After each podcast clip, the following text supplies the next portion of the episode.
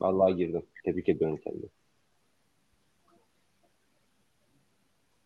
Evet. Ee, ne yapıyorsunuz? İyi sen ne yapıyorsun? İyi. Başladı ya şimdi. Şu an başladı. Sinancığım sen bilgisayarda mısın yoksa telefonda mısın?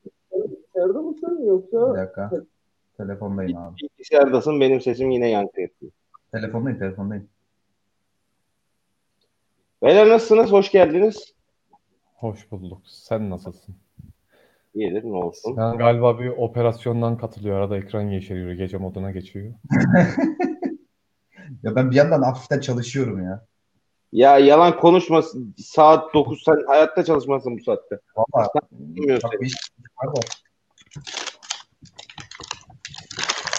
Evet abi yavaştan gelirler zaten.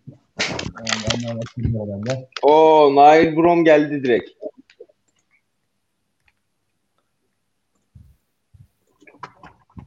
E şimdi nasıl ilerleyeceğiz? Önce biraz onu anlatalım da. Yarışta bir şey olmadı. Yani çok hafif yarışı konuşuruz.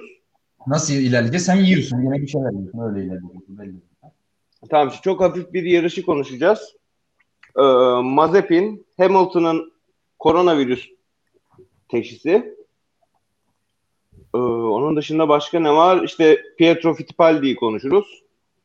Ondan sonra Grosjean'ın kazası üzerinden detaylı bir şekilde Formula 1'in güvenlik mevzularına değiniriz. Hazırsanız başlayayım diyeceğim. Sinan ortada yok. Ben başlıyorum. Oğlum yayındasın şu anda. Başlıyor diye bir şey yok. Şu an Hayır yayındasın. tamam. kardeşim tamam da yani şu an dalga geçiyorum. Evet. Sinan seksi vücudunu gizleme kararı aldı. Üşüdüm ya. Devlet Karaz 10 dakikaya yüklenmiş. Şu an üzüldüm. Sonra Evet, yeni video atmış. Onu da yayının bir yerinde şey yaparız. Evet Sinan Özer. Ee, yarışı nasıl buldun? Abi yarışı bulamadım. Öyle bir sıkıntı var. Yarışı bulamadım yani. Yarışta hiçbir şey olmadı. Sadece şu. Yani bir pilot ölüyordu az da. Ee, yarışta o oldu yani en büyük olayı zaten açık ara oydu. Ben yani zaten yarış yarış konuşmamızın büyük bir bölümünü hani o kazaya ayıracağız büyük ihtimal. Alanında Stroll'ün inanılmaz taklasını ayırırız. O da var tabii. Abi Stroll'ün taklasını önceden konuşalım lütfen. O konunun hiçbir yere kaynamasını istemiyorum. Tabii tabii zaten her şeyi konuşup sonra en son o büyük kazaya geçeriz. ya yarışta onun dışında pek bir şey olmadı zaten. Bir ara Verstappen aa kazanacak mı falan diye bir şey oldu. Sonra Hamilton dedi ki nereye kazanıyorsun dedi sana. Öyle öyle oldu yani. Abi Reji Koray Gök değil e, maalesef. Üzüldünüz biliyorum ama. Reji de, yorumcu da, moderatör de benim. Senin eline ne oldu Tamer? Sabit tutmam gerekiyor ya ağrıyor bileyim. Ya bir fingering sırasında ka- sakatlanmış da söylemek Ya. istemiyorum. Şimdi çeşitli küfürler etmek istemiyorum. Artı 18'e çıkartmayayım yayını şeyini. Şey abi. İstiyorsan şeyden başlayalım ya yarışı gibi. Abi. Hamilton korona olmuş abi. Onu, onunla başlayalım. Evet, Hamilton geç, korona olmuş. Bundan başlayalım ya cidden. geçmiş olsun abi. Koronaya. Abi, yani kime denk gelecek diye çok merak ediyordum. Ee, bu arada şey e, DJ modu mevzu şu sesi kulaklıktan verdiğim zaman cızıltılı geliyor. Sesi mecbur bilgisayardan veriyorum. Kulaklığı mikrofon olarak kullanıyorum. O yüzden öyle. Evet Hamilton nasıl korona olmuştur? Bununla ilgili tezlerinizi duymak istiyorum. Abi peki şey Hamilton korona oldu. Grid'den kimseye bulaştırabildi mi? Abi kimiyle galiba e, bir, e, yakın bir temasa girmiş biliyor musun yarıştan önce Evet, mi? kimiyle hayatları boyunca ilk kez yakın temasa girmişler. Kimi gitti o zaman? Oğlum bir şey diyeceğim. Kimi muhtemelen korona olursa ölür ha. Ya ona bir 40 şey olur mu? Onu vodka korur ya. Kimi kurtaramaz mı? İskandinav'a bir şey olmaz ya. İskandinav adama bir şey olmaz da. Orada en büyük sıkıntı şu. Ya şimdi doğal olarak Mercedes çalışanlarıyla içe, iç içe. Ee, bu çalışanlar sadece kendi aralarında izole değil, diğer takım çalışanlarıyla da bir araya gelebiliyorlar. Hani bu şekilde bir yürüyüp gitme durumu olabilir. Galiba ilk şeydeki Perez olmuştu, Stroll olmuştu. İlk başlarda işte koronanın ilk patladığı zamanında McLaren'ın personellerinde çıkmıştı. Ondan başka galiba yoktu değil mi?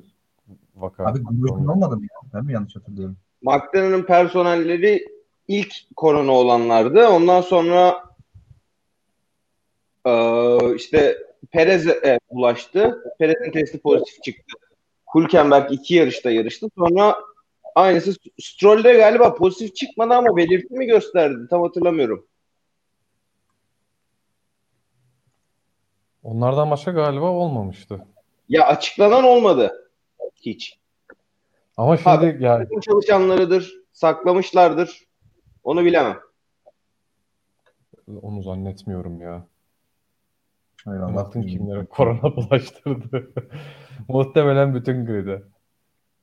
Şey, Evet beyler korona olup tarihi e, sezonun şampiyon bitiren ilk pilot hakkında ne düşünüyorsunuz? Bunun bir ilerisi çünkü e, ölüp sezonu şampiyon bitirmek. O da Rint yapmıştı onu da. Abi o o o baş ona o, o bambaşka bir seviye ya. Adam yani sikerim şampiyonunuzu deyip ölmüş gene de şampiyon olmuş yani. Ben böyle bir şey gör bu kadar krallık görmedim. Yalnız Bu şeyi korona muhabbetinden daha çok Hamilton'ın yanına kim gelecek? O daha Evet evet onun da Sebastian Kına şimdi chatten sormuş. Şimdi 3 aday var. Bir e, George Russell'ı Williams'a sormuşlar. Hı hı. Williams henüz cevap vermemiş. Muhtemelen hayır derler herhalde. Yani biraz şerefleri varsa. Abi şerefle de mesele yok. Yani şimdi puan alma ihtimali en yüksek pilotunu bir yarış bile olsa niye veresin Mercedes'e? Yani tabii ki maddi anlamda bir karşılık bekleyeceklerdir oradan. Ne verebilirler bilmiyorum. Birkaç tane bedava motor falan teklif eder mi Mercedes bir yarış için? Etmez. O işin çok olacağını zannetmiyorum ben. E, bir diğeri Reserve Driver Sebastian Van Dorn. Yani simülatörde yarıştı. Arabaya az çok hakim. Muhtemelen Van Dorn çıkacak gibi duruyor. Adam yeni pilot yarattı ya. Sebastian Van Dorn. Neydi lan o? Stoffel. Stoffel. Van Dorn muydu? Kimdi onun adı? Stoffel. Stoffel. Stoffel değil mi? Ee, peki ondan sonra bir de Hülkenberg konuşuluyor ama ee, Sinan sen bir ihtimal görüyor musun Hülkenberg üzerinde? Abi Hülken, Hülkenberg'e hiç ihtimal vermiyorum. Yani çok şeye yani e, bu yani me- bu sene cam, şeyde Formula 1 medyasında ve işte fanlar arasında yapılan PR'a bir yani bir o, o heyecanı bir PR çalışması amacıyla anca öyle bir şey yaparlar ama onu da zannetmiyorum hani e, ne gerek var yani sırf fanlar mutlu olsun diye niye bir pilotu alasın şeyine orada direkt yani en büyük en büyük o- olasılık şu anda Van Dorn gibi görünüyor. Çünkü hem boş hem Bahreyn'de şu anda hem yani hali hazırda hem de yani şey e, süper lisansı olan zaten rezerv pilotunuz. E, ama tabii ki yani Ru- Russell görmek istiyor herhalde. Fanların %99'u Russell'ı görmek ister çünkü e, sıralama performanslarıyla hepimizin çok potansiyel olduğunu düşündüğümüz bir adam ama bir türlü şansı tutup bir puan bile alamadı henüz. Hani çıkıp bir de Bottas'ı falan da böyle bir yenerse daha ilk yarışında ne konuşmaz mıyız ya? Ne güzel olmaz mı yani? Russell için mi dedim bunu? Evet. Yani şey o riske de girmek isteyeceğini ben zannetmiyorum Williams'ın ya. Şey Mercedes'in ya. Ya ben kesinlikle isteyeceğini düşünüyorum. Williams tamam derse bence direkt Russell'ı ister abi. Bu Bottas'ın yerine koyacağın adamı denemek için bu kadar iyi bir fırsat olamaz. Yani bu hani blessing in disguise derler yani tam öyle bir şey şu anda Hamilton'ın korona olması Hamilton için şey için Mercedes için. Yani aslında Abi tamam öyle de mükemmel fırsat. ee, yani çıkarttığın Russell'ı aldın diyelim. E niye e, Bottas'ı yendi? Niye bu adamı getirmediniz? Niye Bottas'la devam ediyorsunuz? Tamam abi 2022 için işte görme fırsatı diyorum ya ben de işte sen. Ben ben Mercedes'in yerinde olsam tüm şartları zorlarım. Russell'ı bu yarışa almak için. Tüm şartları zorlarım. Yani Bilmiyorum Koray ne düşünüyor ama. Koray sen ne düşünüyorsun? Ya ben Stoffel Van Dorn'un kesin geçeceğini düşünüyorum ya. Maalesef bana böyle oluyor. Bana da Van Yani Dorn gibi geliyor. Şöyle bir şey var. Tamam e, Russell'ın eline fırsat geçecek vesaire dediniz ama ya zaten bu fırsat çok yüksek ihtimal yine gelecek yıllarda Russell'ın eline geçecek. Yani ben bu konuda çok acele edeceğini falan zannetmiyorum Mercedes'in. Bıyıklı pezevenk olsaydı kesinlikle Hülkenberg gelmişti. Kesin gelmişti. Ama o, o da olmadığı için Van Dorn ya bence direkt. Chat'te bu referansı anlayanlar var mı acaba? O kadar eski takip dinleyicilerimiz var mı? O kadar eski dediğin 3 podcast'in birinde bunu söylüyoruz. Ama çok uzun süredir podcast yapmıyoruz tabii o da var. Ben de görüyorum. Bu arada chatte Tamer senin sana istekler var abi. Yanayım yanayım falan, babuşka falan bir sürü istek var. Abi yanayım yanayım hemen açayım da şimdi şeyden başımız belaya girmesin. Teliften başımız belaya girmesin diyorum. Videoyu tekrar almıyoruz zaten de. Kesin sıkıntı olabilir evet. O yüzden açmayalım bunu. Ya sırf şeyden telif sıkıntısından yoksa dinlerdik biliyorsunuz değil mi? Ee, şu an be, banner'ı çok severek yaptım. Çünkü yavaştan bir George Russell düşmanlığı yarattım kendimde de.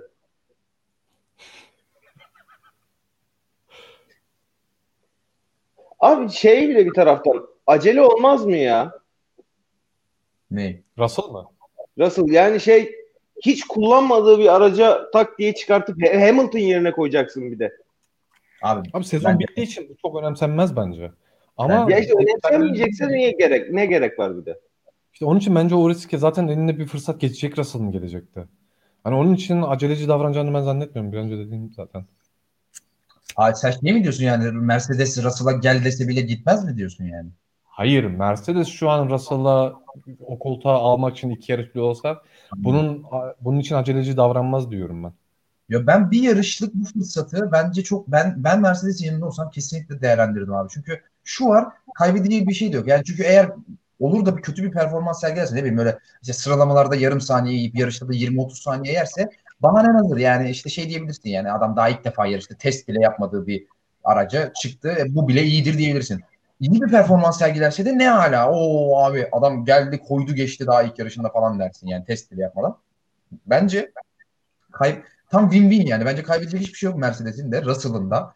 Ben olsam denerim abi. Hem de bu şimdi Russell'ın birkaç aydır bu işte üzerine gelen bir şey var ya işte medya tarafından özellikle işte daha bir puan bile alamadı. Tamam hani bir şanssızlık iki şanssızlık ama acaba Russell o kadar iyi bir pilot değil mi diye konuşulmaya başlandı. Haksız bir yere bence.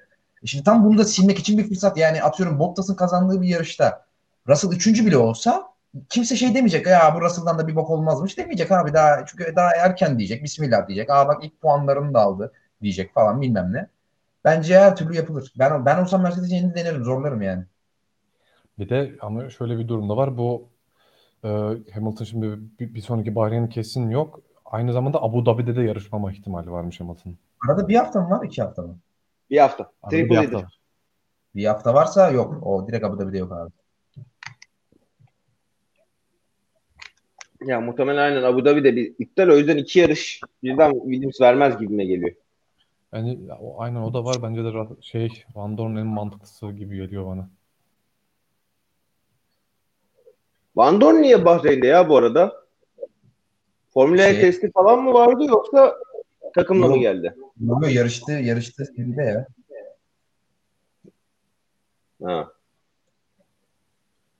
Bu Esra şimdi şey dedi 10 gün karantina süresi Abu Dhabi'den önceki perşembe doluyormuş. Abu Dhabi'den önceki perşembe basın toplantısının olduğu perşembe mi yoksa bir hafta önceki perşembe mi? Bir hafta önceki Perşembe zaten Bahreyn'de ikinci yarışın atlasına denk geliyor. Değil mi? Ha, arada boşluk yok değil mi? Aynen aynen. Yok. Yani dediğiniz gibi ben takvime bakmadım. Eğer boşluk yoksa şeye basın toplantısına eklenir. Ya ben sezon 3 yarış üst üste üst- sezon 3 yarış üst üste yarışılıp bitecek diye biliyorum. Triple header diye biliyorum ben de ki chatten de doğrulama geldi. Doğru diyorsun lan tamam tamam evet triple header var hatta o kadar pushladılar adamlar. Dedim, demek ki bana geçmemiş işte. Adamların PR'ı bana işlememiş. Bir boka yaramamış bana yaptıkları. PR. Sana zaten bir insan senin üzerine PR sana işleyecek PR yapmak istemez ya. Evet evet. Ben şey Drive to Survive bile yemedim ben ya. Adamlar o kadar izleyici çekti ben onu da beğenmedim yani. Ben bir boku beğenmedim. Abi yok şey ama.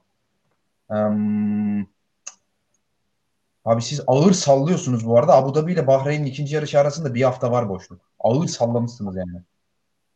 Ya bu hafta yarış yok mu? Bu hafta sonu. Sallamış. Hayır sallamamışsınız. Hayır doğru söylemişsiniz. ne anlatıyorsun sen ya? doğru söylemişsiniz abi. Evet. Adam iki dakikada kendini çürüttü ya. Evet evet. Yani adam bize sallarken kendi kendine göt etti ya. İnanılmaz. Hani yanlış biliyorsunuz da demedim. Direkt böyle ağır sallamışsınız falan böyle kafa göz girdi. adam direkt saldırdı. Yok be, abi şimdi şöyle bir şey var. Ya ben Perez'in timeline'ını hiç hatırlamıyorum ama Abi şimdi perşembe karantinası biten bir adamı da direkt cuma, cuma günü antrenmana, cumartesi sıralamaya almak yani Abi. Perez'in durumu Ya sezon şöyleydi. bitmemiş olsaydı muhtemelen Abu Dhabi'de yarışırdı ama. Madem öyle bir bitiş süresi varsa, Perşembe günü geliyorsa sezon bitmemiş abi. olsa kesin yarışırdı ama sezon bittiği için bence e, yarışmaz gibime geliyor benim de. Ya zaten bir de bu sezon şöyle bir şey var.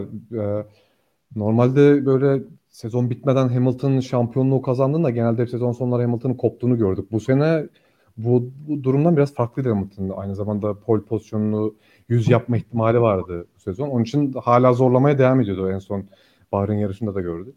Ee, Bununla beraber her türlü zorardı. Şimdi o ihtimal de kalmadı. Onun için bence o riske hiç ne kendisine de takım girmeyecektir yani. Ya ben de zannetmiyorum ya. Ya bu, bugün böyle bir aç bir, e, bir şey açıklama yaptı. Twitter'dan gördüm ben. Instagram'da da yapmıştı büyük ihtimalle. İşte devastated falan gibi böyle çok büyük kelimeler kullanmış sanki böyle kansere yakalandı ölüyormuş falan gibi de. Bilmiyorum bence de son yani şey riske etmeyecektir gibi geliyor bana şey. E, Mercedes riske etmeyecektir gibi geliyor. Bu arada bir abonemiz var abi. Abi Ben etmesin daha ne kazanacak yeter ya. Bir iki yarışta bari rahat edelim ya. ha, e, Trifecta abone olmuş abi Prime'e. Teşekkür ederim kendisine. Kim? E, e, Trifecta. Chat Arda. Namlı'ymış kendisi. Öyle miymiş? Öyleymiş. Nereden gördün lan onu? WhatsApp'tan yazdı şimdi. Zaman kendisine teşekkürü geri alıyoruz. Ee, devam edelim. Adımı sesli okuyun dedi lan adam WhatsApp'tan. Showman şerefsiz. Devam edelim abi. Ee, Şimdi arada bir yani sezonun Formula 2'nin de son yarışını izleyeceğiz haftaya. Şimdi yarışta o kadar şey yoktu ki onu da konuşalım. Stroll'ü konuşalım. Ondan sonra Grosjean üzerinden değerlendirmeye başlayalım. Okey midir size bu timeline? Evet zaten şunu söyleyelim e, izleyicilerimize. Bugünkü yayının şeyi genel amacı yani hepimiz şey üzerine hazırlandık en çok. Yani işte Formula 1'deki Grosjean'ın kazası üzerinden Formula 1'deki e, güvenlik konusu, işte ge- gü- e, güvenlikle ilgili gelecekte alınabilecek olası kararlar, alınmalı mı, neler alınmalı, neler yapılmamalı. Halo üzerinden işte geçmişte hepimizin Halo ile ilgili bazı fikirleri vardı. Benim, benim çok doğru, Tamer'le Koray'ın çok yanlış fikirleri vardı. Onları tartışacağız falan. Hepsini konuşacağız abi. Bugün böyle güvenlik alanında. Fikirler yalnız tam tersiydi. Şimdi bunu da söyleyeyim. ben Halo'yu savunurken kendileri Shield'i savundu. Muhtemelen Grosjean'ın canını alacak bir icattı o. Konuşacağız Tamam, abi. zaman- Konuşacağız. Gelin. Ee, Formula 2'ye geçelim. Geç abi. Sen Schumacher övme, belli. Sen Schumacher övmeye gelmişsin zaten. Evet, Evet. Schumacher övmeye şey yapıyorum. Hemen banner'ımı da ekleyerek Schumacher övüyorum. Ee, Sinan Özer bundan birkaç yayın önce e, Mick Schumacher'in kesinlikle Formula 2'de şampiyon olamayacağını, Formula 1 pilotu bile olamayacağını söylemişti. Şimdi az çok hepimiz izledik. Yani izlemesek de takip edebildik. Bir dakika. Ben öyle bir şey demedim. Ben Formula 1 pilotu olamaz demedim. Ben e, şampiyon seviyesinde bir Formula 1 pilotu olamaz dedim. Ben Ya öyle bir şey demedim. Soner bu yayında vardır. Son- Soner Çakmak lütfen tapeleri çıkartırsak. Babacığım Hemen- şampiyon Ee, olamaz yazmış. Sinan, Sinan doğru söylüyor. diye bir şey Sinan'la demedim. abi. Formula 1'de yarışamaz diye bir şey demedim. Pere, pra, ya maksimum Perez olur dedim. Maksimum Perez kadar olur. Bak o kadar söyleyeyim. He amcası evet abi bak. Chat'te biri çok güzel hatırlattı. En fazla amcası kadar olur dedim. Aynen öyle bak. Ralf Schumacher kadar Oğlum, olur. Ben de unutmuştum onu. Amcası kadar olsa okey diyorduk demiştin bir arada. E, tamam abi işte Prime'ı yani en tepesi Ralf Schumacher olur dedim. Daha ne diyeceğim abi?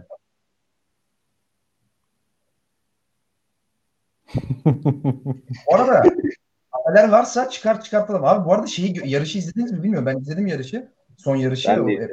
Abi Schumacher var ya Nick bildiğin şey ya yani e, babasının 2000 sonrası hali. Yani böyle işte e, rakibinin adını unuttum. Neydi? Illot. Illot muydu çocuğun adı? E, Evet, iot, iot, iot neyse işte. Ne? Duymadım. Ya Callum Ilot diye yazılıyor da nasıl okunuyor bilmiyorum. Fransız mı İngiliz mi o çocuk? Ya Ilot'ta geç. Ee, çocuk geriye düşünce, kaza yapıp geriye düşünce abi arkasından kim geldiyse yer verdi resmen. Yani çocuk bildiğin olmuş. Hani o anlamda olmuş Mick Schumacher. Hani öyle Abi şey e, ilk yarışta Ha. e, neydi arkasına düştüğü Hindu Aylot diye okunuyormuş. Abi. Aylot diye okunduğunu hiç zannetmiyorum bu arada. İngilizce okunuşudur o da. Neyse Esra. Aylık dedi. Kesin Aylık'tır o zaman. Neyse şey e, neydi? Ha, Drugovic. Evet. Kabuki Komando do kardeşim seviliyorsun. E, Drugovic'in arkasına düştükten sonra bir iki kere zorladı. E, ondan sonra saldı.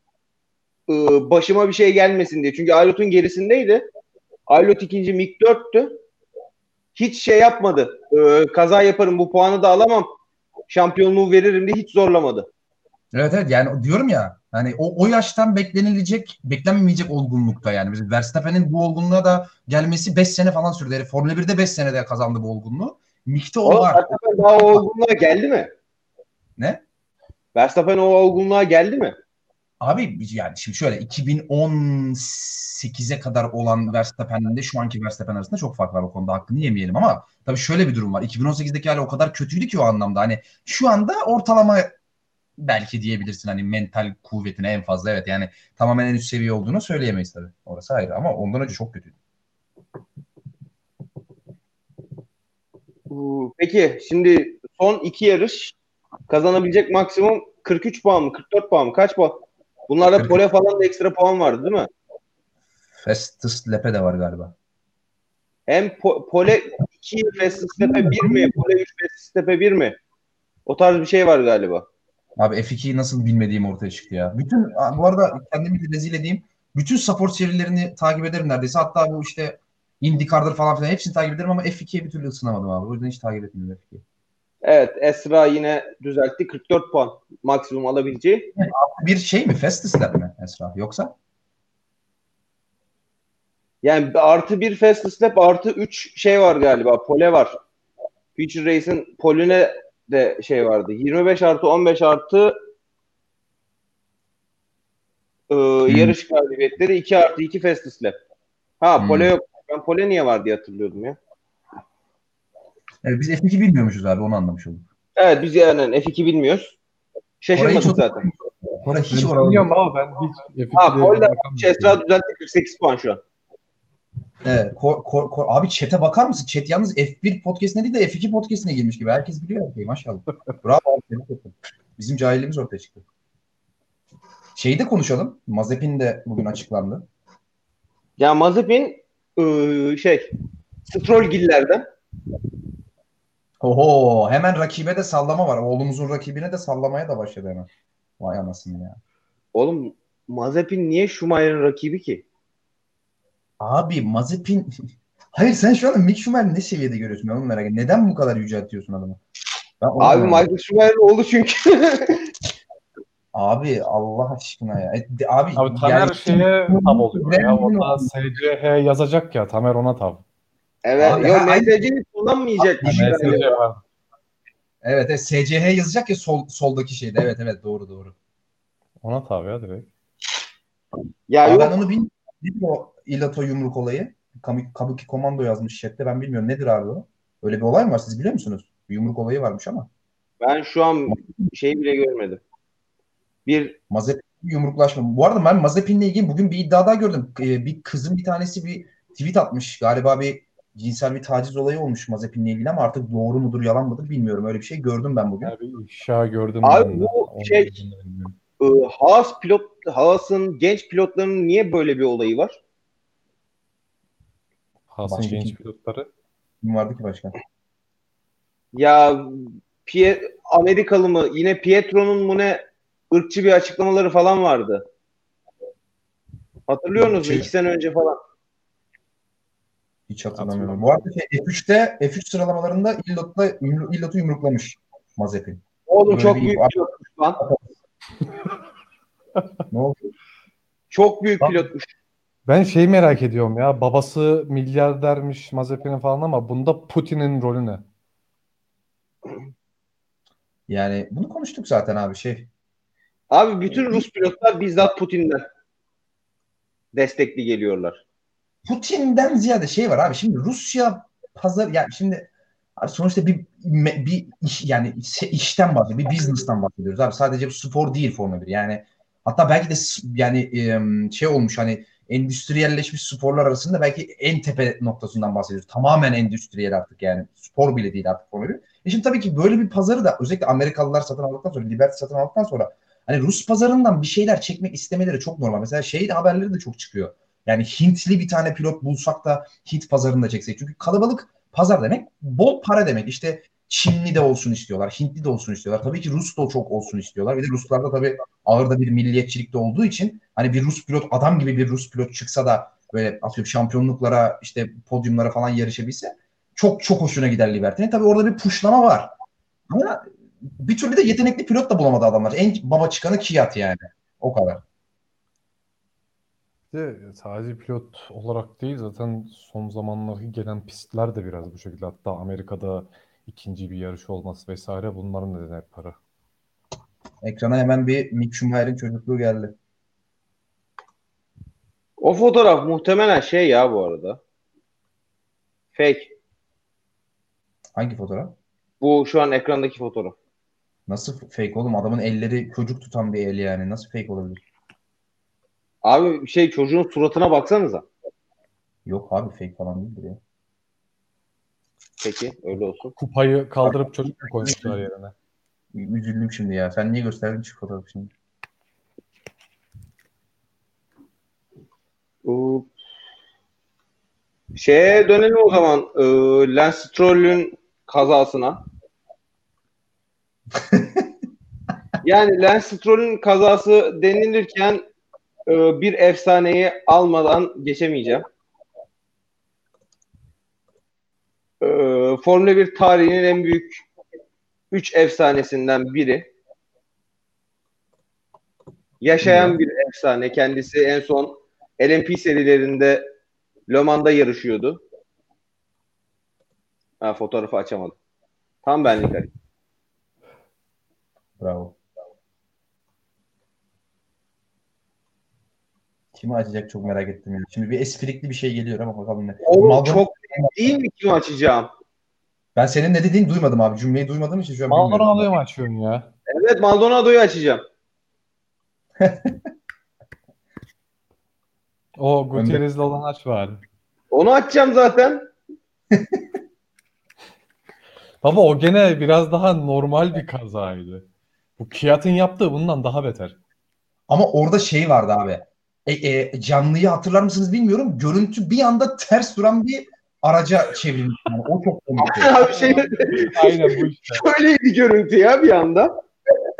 Abi ya bunu izlemeyenler varsa şu kazayı bir açıp izlesinler abi tekrar yani kendi başlarına abi inanılmaz ya. Ya bak keşke yarışın yarışın canlı yayınını bulabilseniz de o kazayı ilk görüntüsünü görebilseniz. Yani böyle bir anda yarışı izlerken ters duran bir arabaya çevrildi gözler. Çok iyiydi ya. Abi adam ya Maldonado'yu çok özledim ben ya. Abi o kazanın bir başına gelsene ya.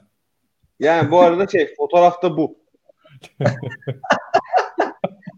Harika. Yani Formula 1 tarihinin en ikonik 3-5 fotoğrafından biri. Aa, inanılmaz ya. İnanılmaz ya. Ya Maldonado çok başka bir adamdı ya. İnanılmaz bir adamdı ya. Bir de Maldonado'nun yarış galibiyeti olmasıyla bir yüzleşelim. Abi cidden Ma- Pastor Maldonado'nun yarış galibiyeti olması. Abi 2012 sezonunda adam neler yaptı ya. Çok bir tane sadece o değil birkaç tane daha çok acayip yarışı vardı 2012'de yani. Abi yanlış hatırlamıyorsam o kazandığı İspanya yarışında da bütün yarış Alonso'yu tutmuştu arkasında. Evet, evet. Ee, Harika ya. Şimdi Tifosi'den bir istek geldi. Biz de unutmuşuz. Vettel ve Leclerc arasındaki mevzu. Ee, Koray sence Vettel ağlamakta haklı mı? Abi ben orada bu arada Vettel orada şey yaptı ama o telsiz konuşmasına Leclerc'e karşı yaptığına emin miyiz?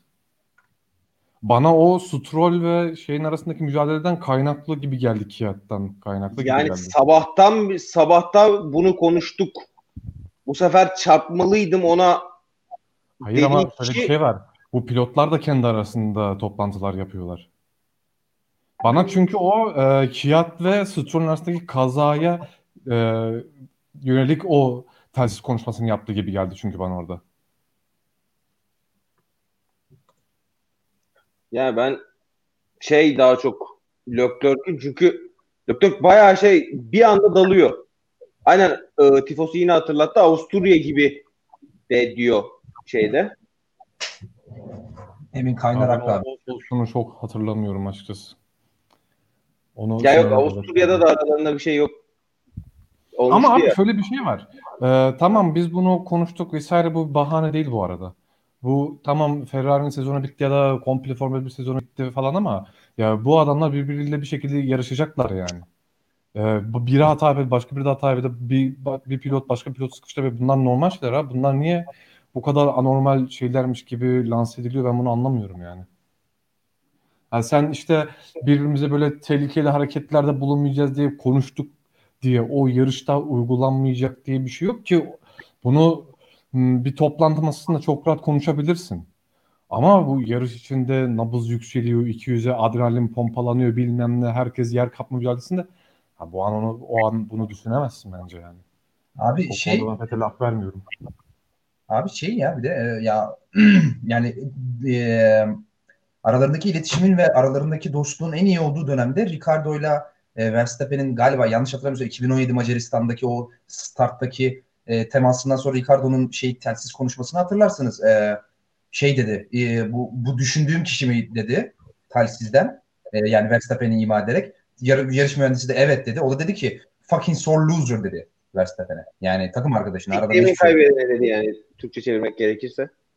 Yani he, evet Tamer çok Yalnız burada Maldonado ne kalkmış be. Evet, Erken Maldonado'nun- kalkış yapıyor burada. Abi Grosje'nin ortalığın anasını siktiği yarış açtı şu anda Tamer. Yok Şey bu abi. şey e, Smooth Criminal Remix. Anladın mı? O kaza görmüyor yani. Şey e, yani hani böyle, ya adrenalin dediği gibi Koray'ın kritik madde. Yani adrenalin her şey olabilir. E, tabii bir de şimdi zaten ayrılacak olan zaten dünya sikinde olmayan bir Vettel durumu da varken ya bunlar normal abi ya çok normal. Dediğim gibi Verstappen'le e, Ricardo'nun arası en iyiyken bunlar yaşanıyordu. Sore loser çok büyük bir kelime çünkü yani böyle şey de değil. Yani ne bileyim idiot demek gibi bir geçmek değil. Ne yapıyor bu salak falan demek gibi de değil yani. Hani e, sore loser çok ağır bir tabir. Oluyor sonra bir yarıştan sonra dedi ki özür dilerim adrenalinle söyledim dedi.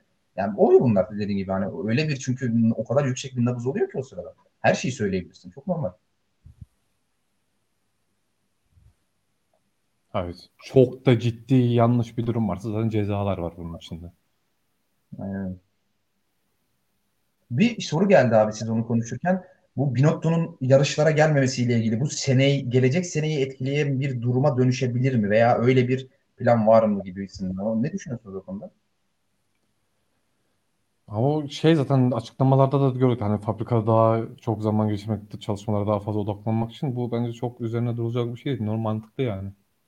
Ki Ya ben zaten Ferrari bu, bu durumdayken. Uzun, vade, uzun vadede bir şey olabilir mi acaba? Atıyorum mesela Binotto'nun yine böyle daha teknik, daha arka planda bir role çekilip atıyorum Mercedes zamanı Pedilov gibi ve işte e, Toto Wolff gibi böyle daha başka birinin onun yerine böyle team principal gibi daha böyle teknik işlerle çok uğraşmayan daha böyle yönetim tarzı birinin gelmesi gibi bir şey olabilir mi? Hani Ben hiç zannetmiyorum. Ya zaten e, şu an fabrikada bulunmasının zaten e, nedeni bu teknik işleri daha iyi yürütebilmek. E, ama gelecek sene bu iş böyle olunca her türlü yarışa gider ve o koltuğu da bırakmaz yani. Ben hiç zannetmiyorum bir değişiklik olacağını. Bu sadece bu zaten sezonun bitmesiyle de beraber buna özel bir durum yani direkt. Ya şey bir de cidden o koltuğu ya bir şey adamı kovmuş gibi oluyorsun. Abi kovmak dert değil. Ferrari herkesi her an kovar yani. Bu Tamam ama şöyle e, Ferrari herkesi her an kovar. Ona okeyim ben de. Sen şimdi Binotto devam ederken üstüne bir team principal daha atma derdindeysen e, o sıkıntı. ama bir Ya de şöyle- sen Binotto açısından diyorsun. Binotto kabul etmez diyorsun Binotto açısından abi ben kabul etmem. Ya ben takım patronu olarak oraya geldiysem ve bu rolü biriyle e, iki sene yaptıktan sonra bu rolü biriyle paylaş derlerse bana eyvallah derim. Ya bir de bunun Ferrari tarafı var. Ya şimdi e, mesela Arva Bene'yi Ferrari Ferrari'nin Arva Bene'yi kov- kovması çok kolaydı. Ferrari için alması çok kolay bir karardı ama ne kadar durum daha kötü olsa da Binotto'yu kovmak, e, Arva Bene'yi kovmak kadar kolay değil. Çünkü Arva Bene bu işin tekniğinde Binotto kadar e, sağlam bir sorumlu değil. Hani Binotto'nun böyle bir artısı var aynı zamanda. Yani şimdi şey sonuçta mühendis adamı kovmak e, sıkıntı ne olursa olsun e, Adi ve Bene gibi teknik olmayan bir takım patronu kovmak kadar kolay değil. Aynen. Sonuçta Binotto bu takımın takım patronu ama hani 2021'in 2022'nin aracının gelişiminin de başında şu an Binotto var. Hı hı. Aynen durum hem de Ferrari'nin durumu da kötüyken şu an teknik bir adamın bulması daha bir avantaj olarak görülüyor olabilir Ferrari cephesinde de içinde de. Pekala o Ben- zaman Stroll'e, dön- Stroll'e dönelim ya. Stroll'ü unuttuk. Ben bir şeyler olacak gibi hissediyorum gene de abi o tarafta ya. Onu kapatmadan söyleyeyim konuyu. Bir şeyler bilmiyorum bu off season'da bir şeyler oralarda bir şeyler değişecek gibi düşünüyorum. Ya belki direkt Binotto'nun e, title'ını etkileyecek bir şeyler olmaz belki ama hani daha alt taraflarda belki işte ne bileyim diz, e, aerodinamik dizaynı departmanında veya şasi dizayn departmanında, motor departmanında veya hepsinin bir işte o lead designer'ın değişmesi olabilir. Head of şasinin değişmesi olabilir. Ya bir şeyler bekliyorum ben Ferrari tarafında. Böyle dümdüz aynı kadroyla aynı düzenle seneye gireceklerini düşünmüyorum ben. Yani şey zaten e, Simon Rossi da geliyor gelecek sezon için. Abi o haber Şey- değil ya. E, neydi? Kasımpaşa'nın teknik direktörü sürekli kovulup geri gelen Kemal Özdeş. Kemal Özdeş, evet. Ferrari'nin Kemal Özdeş'i. Yok mu bir Kemal Özdeş highlight'ımız ya? Fade, fade away. Koray hocam süt mü içiyorum? Boza içiyorum. Boza mı Ya içiyor? Allah lan? belanı versin. Boza içilir mi ya? Niye lan ben çok seviyorum. Yani sade tonik içen bir adamın da boza içilir mi diye yapıyor. Oğlum ben gin tonik içmekten tadına alıştım diye sade tonik içiyorum. Bu arada e, Fed abone olmuş. WhatsApp'tan da mesaj atıyor. Adım Fed? diye. Kim o? Abone, abone oldum İbneler okuyun diye. Bizim Fed FD Bey. İfşa etti adamı direkt ya. e, Fed 3 lira göndermiş. Teşekkür ediyoruz kardeşim. Aa, annene sorabilirsin ne yaptığımızı. Bütün iğrenç Twitch esprilerini yaptığımıza göre Diler Stroll'ün takla ata yazmasını Ya, konuşalım. Lütfen yap şu troll kazasına bir girip bir çıkalım lütfen ya. Evet abi girip çıkalım çünkü 50 tane konu konuştuk. Stroll'ü konuşacağız diye başladık. Sana var mı bir Stroll'ün kazasını görüntüye? Stroll'ün kazasını hemen görüntüye verelim. Abi biraz önce e, Maldonado'nun kazasını verdin ya. Maldonado Gutierrez'in içine girerken o ara pis sınırları içinde. Hani e, biraz önce o dedim ya Kiat'ın kazası daha büyük facia diye. Maldonado'nun kazası pis sınırları içinde. Kiat'ın kazasına bir dikkatli izleyin abi. Son zamanlarda gördüğüm en aptalca kaza ya. Koray hocam istedi diye şu an Stroll'ün kazasını detaylı izleyeceğiz. Evet açabilirsen. Abi Reji nerede? Kolay gök ya. Ne ki stajyeri bıraktın gittin abi Allah aşkına ha. Yarışın özetini açtın herhalde. En baştan başladı. Ben an Harbiden buradan niye başladı ki bu? Dur hemen alalım. Koray Gök. Perez niye, Perez niye ekranda lan şu an? Oha resmen Fransızlar tarafından dolandırıldım. Ama bu start nasıl tekrarı bir ne bu ya? Yayınımıza hoş geldin. Ama bir dakika bu hangi startın tekrarı acaba? Ya bu başlangıca Lance Stroll ya bu direkt şey ya. Aa tamam al sana Lance Stroll. Bunun bir açısı var. Çok net görünüyor. Aç umarım vardır. Bu olması Ya tamam. Abi Kazanın girdiği bir- yere bakar mısınız? Bir video Abi şeyden Al, kupayı alıyor. Al geri. Geri al. Abi adam led bilmem ne lö Al bilmem al al al al al al. Şunu da al. Yavaşlat şunu da. Ha burada bak. Kiyat'ın girdiği yere dikkat edin. Tam bir hıyar Körtlerin ya. üstünde pis sınırların da dışına doğru çıkıyor. Abi oraya Tam bir girilir mi ya? ya. Ya hangi eğitimde bunu öğretmişler acaba Kiyat'a çok merak ediyorum ya. Yani ağır çekim alıyoruz. Abi böyle bir şey olamaz gerçi. Allah'ım ya. Abi Kiat nereden oraya giriyor? Bak bak. Abi direkt körblerin üstünde hatta körbün dış çizgisinde çizgisinin üzerinde de sol Sağ lastik. teker dış çizgide. Sağ teker dışta, sol teker de piste yakın olan iç çizginin üzerinde. Hani pistte Abi- alakası yok Kiyat'ın. Sağ teker dış çizgide ve şey o e, çizgi sınırı olan Kuka'yı Kiat alıyor. Stroll Adam değil. hem hem pisti kesiyor hem neredeyse bir adamın hali olmasa burada Stroll de ciddi yer alabilirdi bu, bu, bu pozisyonda. Abi Ondan inanılmaz. sonra bu pozisyonda da Halo'nun durumu belli oldu. Bayağı hasar alıyor Halo bu pozisyonda da. Ama şey ya orada şey Stroll yine motor şey yakıt deposunun şey o havalandırmadan dolayı kurtarır. Kendi yine boynuna bir şey olmaz. kurtarabilirdi ama olsun yine bir riski vardı gene. Çünkü o kazadan sonra Halo'nun görsellerini gösterdiler. Hani bayağı şeyi boya falan sol ta- sağ tarafındaki komple silinmiş. Ya roll bar zaten bu tür taklalar için güvenlik önlemi sağlıyor. da Abi bu şey Kiat'ın zaten ya Kiat bazen unutuluyor. Millet tabii e, popülerlikten gündemden düşünce unutuyor da Kiat da çok katil bir pilot. Ya o 2016 mıydı? Hangi Rusya yarışıydı o? Vettel'i 16 16. bir vurdu indiremedi ikinciye indirdi. Hani bir ilkinde olmadı ikinciye koyayım vurayım diye yani. Hangisiydi o? 2016 değil mi? Değil mi Tamer? 2016 ya işte şey ıı, geri gönderildiği sezon. Abi o da bir Kiat da az katil değil yani. Ha, tam torpido zaten aynen öyle. Adamın lakabını da söyledi. Tam katil ya. Ve şey kafası gittikten sonra iyice fena. Şey ya o Kiat'ta şöyle şey, Kiat'ta şey var. Ee, abi bu arada Suudi Arabistan'daki bir müşterin mesaj attı Haydi. Abi şu anda hiç seninle konuşamayacağım. Teşekkür ederim. Ee, şey abi adam Allah aşkına ya yayını mı bekliyordun dayı yani? Ee, şey e, yani adam adamda şey var Kiat'ta. Kafası çok modu çok çabuk düşüyor ve modu düştüğü zaman e, hiç kendini toparlayamıyor ve bu mod düşüklüğü böyle haftalarca, aylarca sürebiliyor. Hani m- hiç düzelmiyor. Mesela o işte 2000 e, şey hangi yine ne zamanda o bir çok üst üste kazalar yaptı. Çok eleştirilere maruz kalmıştı. Gal- yanlış hatırlamıyorsam Red Bull'daki ilk senesi 2015'ti galiba yanlış hatırlamıyorsam. 2016 ya 2015'te iyi sürmüştü.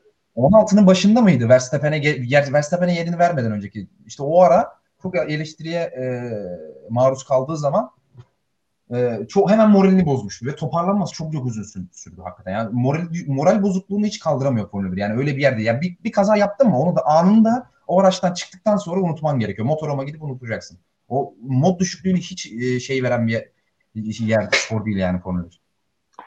Sinan tependeki ışık hüzmesi hakkında sorular var. Abi Ee, Emin Kaynar arkadaşımız çok karanlıksın deyince ben de açtım. Koray. Gül'ün yorumunu ekrana yansıttık şu an. Evet evet. 10 tane 10 tane kuralımız var abi. Schumacher'i seveceksiniz. Tamam. Ee, şimdi Koray tweetini atmıştı. Geçen hafta İstanbul, e, bir önceki yarış İstanbul'da da gördük. Sa- e, pistte vinç operatörü varken seansın durdurulmaması. Saçma. Şimdi e, bundan 6 sene önce bu sebepten dolayı bir Formula 1 pilotu aramızdan ayrıldı. Ee, Koray, şimdi sen konuşmuştun o yüzden seni, sözü sana ver, vererek başlamak istiyorum. Ee, bu e, İstanbul'da İstanbul yarışı içinde konuştuk. Burada da konuşalım. Ee, bu vinç operatörü mevzusundaki tehlikeye niye FIA bir önlem almıyor? Özellikle iki yarıştır. Abi bu e, daha önceden de olmuştu. E, Belçika Grand Prix'sinde o oradaki durum daha vahimdi. Orada direkt pistin neredeyse ortasına kadar vinç girmiş ve iki aracın pistten kaldırılması gerekiyordu. Güvenlik aracı vardı ama pist tamamen parça dolmuştu. Hatta birçok pilot orada e, lastik de patlatabilirdi durumda. E, en büyük Ama şeylerden biri bu. Kaza yaptığı yarışı mı diyorsun? Efendim? Magnussen'in ya- kaza yaptığı Belçika mı? Giovinazzi ile Russell'ın kazasıydı yanlış hatırlamıyorsam. Onların kazasında da ya buradaki en büyük e, FIA'yı kurtaran nedenler yağmurun olmaması. Çünkü o kadar kaygan bir zemin olmadı. Çünkü Bianchi'nin kazası e, kaygan zeminden ötürü olmuştu ama ya kaygan zemin olsun ve olmasın FIA'nın kesinlikle bu riski almaması lazım. Abi yani sonuçta bu Formula 1 pilotları sadece bu direksiyon şöyle tutup şu hareketi yapan adamlar değil. Direksiyon üstünde bir milyon tane düğme var. Motor ayarlarını yapmak zorundalar. Ne bileyim işte e, aynı zamanda lastikleri idealista tutmak zorundalar. Güvenlik aracı da varken. Ya bir sürü işle m, uğraşmak durumundalar bu, bu e, güvenlik aracı olsa bile. Ve bu, bu durumları bu durumlarda tamam çok çok büyük bir risk arz etmiyor her zaman. Mesela kuru pistlerde e, şeyde de bu yarışta da gördüğümüz gibi ya çok yarış çizgisi dışında olduğu zaman zaten e, süratler de çok yüksek değil. Yani bunun için çok fazla risk taşımıyor gibi görünüyor ama Abi dediğim gibi pilotlar bir milyon tane şeyle uğraşıyorlar. Abi bir anlık dikkat dağınıklığında o, o pilotun e, vince girmeyeceğinin garantisini kim verebilir? Hani bu riskin alınmaması gerekiyor kesinlikle. Ve sorun da buradan kaynaklı. Zaten e, bu sezon bunu diğer işte İstanbul'da da konuştuk ama İstanbul'daki durum biraz daha farklıydı. İstanbul'daki durum vinç operasyonundan değil direkt olarak FIA'dan kaynaklıydı. Çünkü oradaki görevler o bildiriyi yarış e, komiserlerine yapmak zorunda ve FIA da o bildirilere göre hareket eder. Ve bunu bildiği halde hala seans başlatmıştı Q2'de. Mesela bu direkt FIA'nın hatasıydı. Hani bu pist çalışanlarıyla alakalı, bu atan pist çalışanlarıyla alakalı olmadığını anlatmak için söylüyorum bunu da. Bu tamamen e, FIA'nın ve kurallardaki bir hatadan kaynaklı bu riskin kesinlikle ortadan kaldırılması gerekiyor. Hani bir 2014 örneğini gördük en azından bununla ilgili. Yani abi onun üzerine çünkü o kaza bir de şey aslında o kazadan itibaren Formula 1'de bir şeyler daha değişmeye başladı. Çünkü yani Senna'dan sonra 20 yıl sonra ilk kez bir pilot vefat etti ve ondan sonra bir şeyler ıı, değişmeye başladı. İşte Halo'nun geliş sebebinin belki de en büyük kaynağı Bianchi'nin kazası. Ya o da çok yanlıştı mesela. Hello'yu getirdiler. 2018'de Hello girdi. 2016'nın sonları mıydı? 2017'nin başları mıydı? Neydi? O zaman e, Hello ve bu kokpit koruması mevzusu gündem olmuştu. Mesela o biz bunu çok eleştirmiştik. Bu karar çok geç alınmaya başlamış ya da bu çok geç konuşulmaya başlamış, çok ani getirilmeye çalışılmıştı. Bunu mesela çok eleştirmiştik. Bu hataları da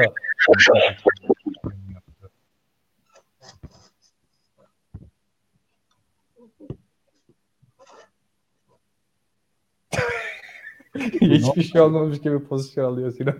Yok abi şey ben chat'e baktım bu yüzden. Telefon Sinan'a gülüyor. ben chat'te şey, arada bir de Sinan söyleyeyim mi? Abi yine adam ikinci hay yazdı takmayınca Are you there diye ikinci mesajı yaptı telefon titremeden düştü. Adam salmıyor beni abi. Şu Arap Şimdi senin Suudi Arabistanlı müşterin mesaj atmışken Suudi Arabistan Grand Prix hakkında yorum yapmak istiyor musun? Yapacağız da şimdi chatten Koray konuşurken sorular geldi. Ben de o konuda fikirlerimi söyleyeceğim. Bu arada şey e, Mazepin'le ilgili ne düşündüğümüz soruldu. Onu az önce ta, e, konuştuk aslında. Mazepin yani Rus PR açısından önemli ama yetenek olarak pek bir şey beklemiyoruz. E, çok daha önemli bir soru geldi abi. Koray Şahin'in hala Bayburt'ta oldu, olup olmadığını sordular. En, en önemlisi bu. Baba o biteli çok oldu ya. Koray Şahin'in Bayburt'ta bir e, metal grubu olduğunu biliyor muydun? Geceleri sahne alan. Bilmiyordum değil mi? Yani zaten öldü, öldürülme tehlikesi yaşayınca herhalde bıraktılar diye tahmin ediyorum çünkü yani. Ama şey zaten benim lise dönemim Ankara'dakiler daha bilir Mamak'ta geçti abi. Anadolu Lisesi Mamak'ta okudum. Mamak'tan çıkıp Bayburt'a gittim. Sinan'ın kafada abi evet o espri yapılıyor. Kitap iniyormuş bana sonra. Abi o vinç konusuyla ilgili Yine daha iyi e, lig konusuyla ilgili fikirlerimi de söyleyeyim. Ya ben hatırlarsınız birkaç podcast önce yine konuştuk konuşmuştuk bunu. E, zaten Tamer söyledi işte Bianchi'nin ölmesine sebep olan kazadaki en büyük sebebin o Vinç'in pistinin içerisinde olması diye. Brundle Martin Brundle'ı çoğunuz tanırsınız işte yıllardır İngiltere televizyonlarında yani tek bir kanalda işte ilk başta ten, Channel 10'deydi sonra BBC yayın BBC yayın haklarının altında BBC'deydi. Sonra işte Sky Sports'ta artık yıllardır falan yıllardır Formula 1 yorumculuğu yapan aynı zamanda eski bir McLaren'da da, yarışmış bir Formula 1 pilotu. Onun bir kazası vardı 1996'da yanlış hatırlamıyorsam Avustralya'da olması lazım. Melbourne'de yanlış hatırlamıyorsam. Evet. E, doğru mu? Ha. Doğru. Ee, işte yine bu vinçler yani operatörlerle yani kenar, pist kenarında araçları kaldırmakla yükümlü olan e, makinelerden bir tanesine çarpmıştı. Ve o yıl çok ciddi bir ölüm tehlikesi yaşadı. Hatta o yaşaması mucize denmişti yani o zaman. Ee, işte o olaydan sonra ne zaman bir e, araç pistten kaldırılacak olsa Brundle yorumculuk yaptığı dönemde e, hatta bununla ilgili YouTube'da compilation videoları bile vardı bir ara. Yani 4-5 tane Martin Brundle'la bunu söylediği video bulabilirsiniz en az. Yani bunların burada olmaması lazım. Çok ciddi bir risk arz ediyorlar falan diye. E, ve hakikaten de haklı çıktı adam 2014'te bir, bir pilotun ölümüne sebep oldu. Yani bu yani Formula 1'deki en büyük güvenlik zaaflarından bir tanesi de o vinçlerin pist içerisinde bulunması. Daha diğer noktalara gelene kadar aslında bunun, bunun da bir el atılması gerekiyor. Çünkü yani her an olabilir. Yani Bianchi'nin kazasında gördük bir yağmur vardı. Yağmur olmasa bile biri yüksek hızda spin atıp o vinçlere, o makinelere çarpabilir. Yani mesela dünkü Grosje'nin, pazar günkü Grosje'nin kazasının e, o vinçe olduğunu düşünün. Öyle içinden çıkamazdı yani Grosjean. Çok açık. Öyle patlamayla falan da değil. Bianchi yani Bianchi şey Bianchi'nin kafası ezildi. Evet Halo orada onu kurtarırdı Halo olsa ama yani ben yine de yaşayabileceğini kolay kolay zannetmiyorum abi o vinçin altına girdiği zaman. E, bu da yani e, o yüzden hani Formula 1'de bir genel zaten bir güvenlik e, reformuna bir ihtiyaç var. Hani illaki FIA da bu konuda çalışmalar yapacaktır. Oraya da geleceğiz birazdan Grosjean kazasında ama bu vinç konusunun bu makine konusunun özellikle spesifik olarak değerlendirilmesi gerekiyor kesin. Pekala, o zaman yavaştan geçelim mi? Evet, ana konumuza geçelim. Bu şimdi yani ben hani önce kazayı anlatmadan önce şunu söyleyeyim. Ee, Grosje'nin bir fotoğrafı çıktı işte yanında medikal kardaki doktor ve Van der Verde aracın şoförüyle birlikte. Abi ciddi ciddi benim e, 2009 Massa'dan sonra gördüğüm en korkunç fotoğraftı o Grosje'nin yüz ifadesi. Evet. Yani cidden bayağı korktum ben. Hani yani zaten bir süre hiçbirimiz hiçbir şey anlayamadık. Orada ne oldu, ne bitti, ne yaşanıyor. Hani sonrasında Grosje'nin öyle çıkması beni iyice korkuttu. Sinan şimdi sen biraz daha teknik şeylerden başla yani. O araç en başta niye yandı? Şimdi ee, Koray başlasın. Herkesin abi. aklına gelen ilk soru oydu. Yani Koray başlasın ben bir 30 saniye gireyim Koray'dan sonra. Tamam Koray buyur. Tamam ben o zaman çok fazla uzatmayacağım kaza mevzusunu. Abi e, aracın öncelikle alev almasının nedeni yakıtın boşalması. Yakıttan dolayı aynı zamanda sürtünme ve bununla beraber çıkan kıvılcımlar vesaire zaten bir anda parlamasına neden oluyor. Ee, öncelikle şeye girmeden önce şundan e, bahsedeyim. Teması Kiat yaşadı ama orada hatalı olan Grosjean'dı. Çok sert bir hamleyle sağ tarafa geçmeye çalışıyor ve hani çok geçebileceği bir alan yoktu. Temas yaşandı. Hata Grosjean'daydı. Ee, Grosjean e, nasıl hayatta kaldı? Abi e, bu araç hatta ikiye bölündü. Şeyde bu hatta görsellerde kesin görmüşsünüzdür. Bu e, bariyerlerin aralarında hafiften boşluklar var şu şekilde. O boşlukların arasında Halo'nun girmesi sayesinde Grosjean orada hayatta kalıyor. Halo kurtarmış oluyor Grosjean'a. Aynı zamanda e, yine e, fotoğrafları görmüşsünüzdür. E, kokpit e, korumasının nedenli e, yüksek seviyede de ol, olduğunu görmüş olduk. Ya ben Grosjean konusunu biraz daha e, şey konuşacağım. E, tarihi işte Formula 1'in güvenlik tarihinden girerek konuşacağım. Onun için şimdiden çok uzatmak istemiyorum. Sinan gelsin de. E, sen şeyden bahsettin. Grosjean'ın e, şey vücut dilinden falan bahsettin. Abi bu vücut dilinden daha çok bence daha kötü vücut dilinin olduğu nokta şeydi. Güvenlik aracındaki nokta abi tamamen sanki böyle uzun zamandır e, yemek yiyemeyen ne bileyim işte kemoterapi tedavisi görmüş insanlarda bir solgunluk görürsün ya öyle bir görüntüsü vardı güvenlik aracıyla. Benim için daha korkutucu görüntü o oldu. Bir de e, bu kazadan sonra Grosjean'ın sadece el ve ayaklarında yanık oldu. O da bu ne kadar doğru bilgi bilmiyorum ama Karun Chendok'tan gelen bir bilgi vardı. E, bu sezon başlamadan önce e, Formula 1 pilotlarının giydiği tulumlar yenilenmiş. E, alevlere daha dayanıklı ama daha ağır tulumlar kullanılmaya başlanmış. Ve sadece tulumlar değilmiş. Bununla beraber eldivenler ve ayakkabılarda bu sezon değişiklik yapılmamış. Hani vücudun diğer bölgelerinde yanık olmayıp e, el ve ayaklarında yanık olmasının nedeni de bu diyeyim. Sinan'a paskin ben sonra gireyim. Sinan ben çok bir şey anlatmadım. Sana bıraktım. Boş yaptım şu an. Abi anlatsaydın sen kendi fikrini söyleseydin keşke. Ya ben biraz tarihe gireceğim de sen biraz olayı daha iyi anlatırsın şu an. Ben, ben tarih, tarih kısmında ben şey yapmamıştım. Şu kendimi refresh etmemiştim o konuda. İyi olmuş senin onu çalıştın. Orayı sen şey yaparsın o zaman.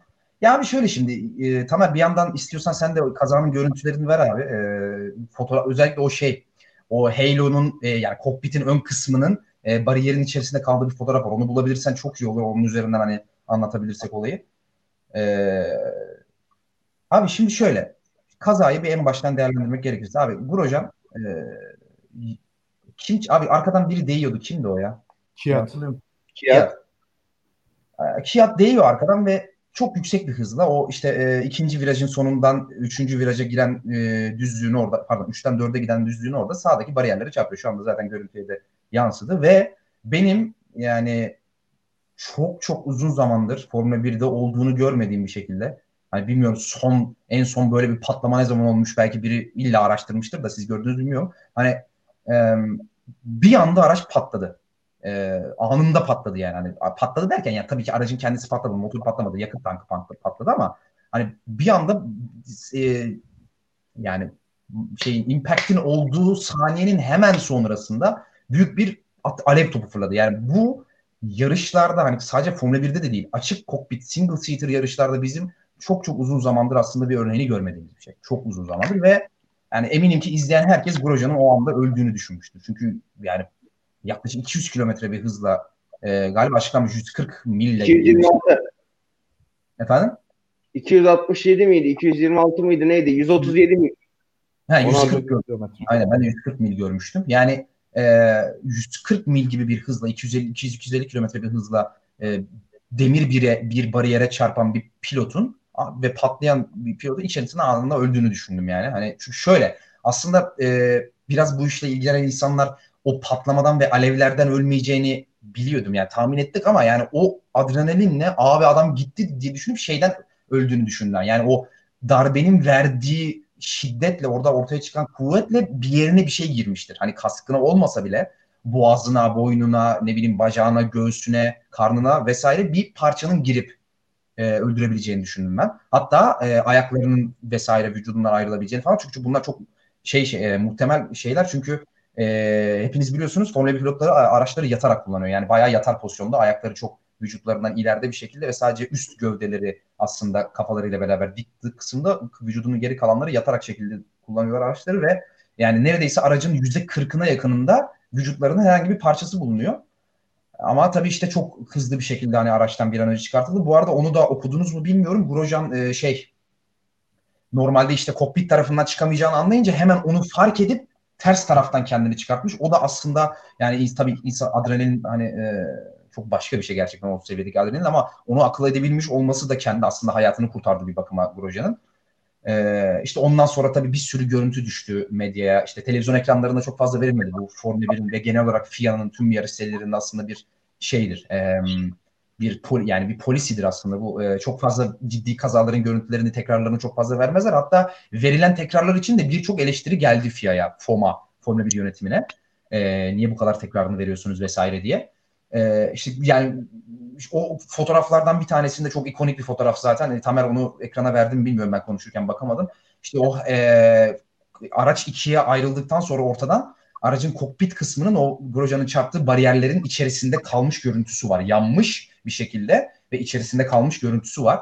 E, işte Halo'nun e, üzerinin hafiften sıyrıldığı ve işte o yani çok bambaşka yani çok acayip bir görüntü hakikaten ve yani onu gördüğünüz zaman şunu diyorsunuz yani Halo olmasa büyük ihtimal Grosjean'ın kafası kopmuştu yani. Hani e, çok çok büyük bir ihtimalle kafası kopardı yani. Hani vücuduyla e, birleşik bir şekilde kalabileceğini bile düşünmüyorum ben. Çünkü çok hakikaten yani kokpit bariyerin iki yani atıyorum dört demirli bir bariyerse hani ikisinin arasına girmiş yani. Hani Tamer ısrarla fotoğrafı vermemekte ısrar ediyor yayına ama e, evet. versene abi fotoğrafı yayına. versene abi fotoğrafı yayına. Fotoğrafı bulamadım ki. O şeyi atsana. Benim WhatsApp'tan attığım vardı ya. O iyi gösteriyor onu. Ha, ya şu evet. kokpitin bariyerlerde kaldığı fotoğraf var ya ondan bahsediyorum. Ha, kokpiti mi diyorsun? Yok ben şey zannettim. Bariyerleri giriş anı zannettim. Tamam. Ha, sen devam et ben o fotoğrafı bulacağım. Ya işte o yani hakikaten onu ben gördüğüm an böyle birkaç defa kendime gelemedim yani. yani çok çok çok ucuz kurtulmuş Grosjean. Yani ellerinde yanıklar oluştu. Ee, ve vücudunun bazı yerlerinde yanıklar oluştu ve galiba kaburgasında kırık var çok normal. E, yani ama çok çok çok ucuz atlatılmış bir kaza. Çok çok ucuz atlatılmış bir kaza ve e, sanırım herkes de katılır. 2007 Kubica'nın e, Kanada kazasından sonra herhalde Formula 1'de gördüğümüz en büyük kaza. E, 2015 Alonso denilebilir ama o kadar spektaküler bir kaza değildi. Impact anlamında yani e, şiddet anlamında, kazanç şiddeti anlamında. Yani, e, ve çok daha korkuncuydu. Yani evet Kubica'yı da taklalar atarken gördük ama aracın patlaması ve alev alıp patlaması bambaşka bir şey. Yani hakikaten o bamba evet bu bu fotoğraftan bahsediyorum. Yani şu görüntü korkunç. Yani bunu görmeyenler var mı bilmiyorum ama korkunç bir görüntü yani. Gerçekten korkunç. Yani bariyeri ortadan ikiye bölüp kokpit bariyerin içinde kalmış ve şu gördüğünüz kısım zaten şurada Halo'yu da görebiliyorsunuz. Yani o Halo'nun olmaması demek büyük ihtimal kokpitin da, yani bariyeri delip geçmesi ve doğal olarak içindeki Grosjean'ı da kafasıyla ve gövdesiyle beraber delip geçmesi anlamına geliyordu ve çok çok büyük ihtimal yani dediğim gibi yani bırakın yaşamayı yani Grosjean'ın e, vücudu parçalara ayrılacaktı. Çok çok büyük bir şans yani Grosjean'ın kurtulması. Tabii ki şu var. Çok fazla tartışma dönüyor. Koray da buna da değinecektir birazdan. Hepimiz yani hepiniz fikrinizi söyleyeceksiniz bu konuda ama e, her ne olursa olsun Formula yani 2020 21 senesine girilmek üzere yani artık yani Formula 1'in bu döneminde ve bu kadar kaza geçmiş olan bir sporda artık ne kadar fazla güvenlik yani çok fazla güvenlik önlemi alındığından bahsediliyor. Evet biliyoruz bir sürü şey geldi. Yani 2003'te işte bu e, Hans dediğimiz boyun desteği getirildi. Evet işte şasiler çok e, sıkılaştırıldı. İşte Senna'nın ölümlü kazasından sonra araç e, pilotların kafalarının daha da e, içeriye girmeleri sağlandı. İşte bir işte Halo getirildi en son falan ki ona o konuya da gireceğiz. E, Halo'nun özellikle de ayrıca bir değerlendirilmesi gerektiğini düşünüyorum ben. E, ama yani hala yeterli değil. Yani bir pilot bu kadar pistin yakınında duran bir bariyere çarptığı zaman hangi hızla çarparsa çarpsın bu kadar e, ölüme yaklaşmamalı. Yani demek ki hala yeterli değil abi Formula 1'deki güvenlik önlemde. Ya tabii ki şu, şöyle düşünenler de var. Ne kadar önlem alınırsa alınsın Formula 1'de ve genel olarak açık kokpit yarışılan yani üzerinde herhangi bir e, şey olmayan e, tek yani tek e, single seater açık kokpitle yarışılan serilerde %100 güvenliğin mümkün olmadığını düşünenler de var. Evet doğru yani şu var. Özellikle yani çok basit bir örnek vermek gerekirse yakıt tankları içerisinde yanabilen maddeler olduğu sürece yani petrol e, bazlı maddeler olduğu sürece evet zaten bir patlama tehlikesi örneğin ve bir yanma tehlikesi her zaman var. İşte e, çok yani mümkün değil aslında bu milyonda bir mümkün ama e, rol barın kırılıp sizin takla attıktan sonra kafanızı vurup ölme ihtimaliniz her zaman var.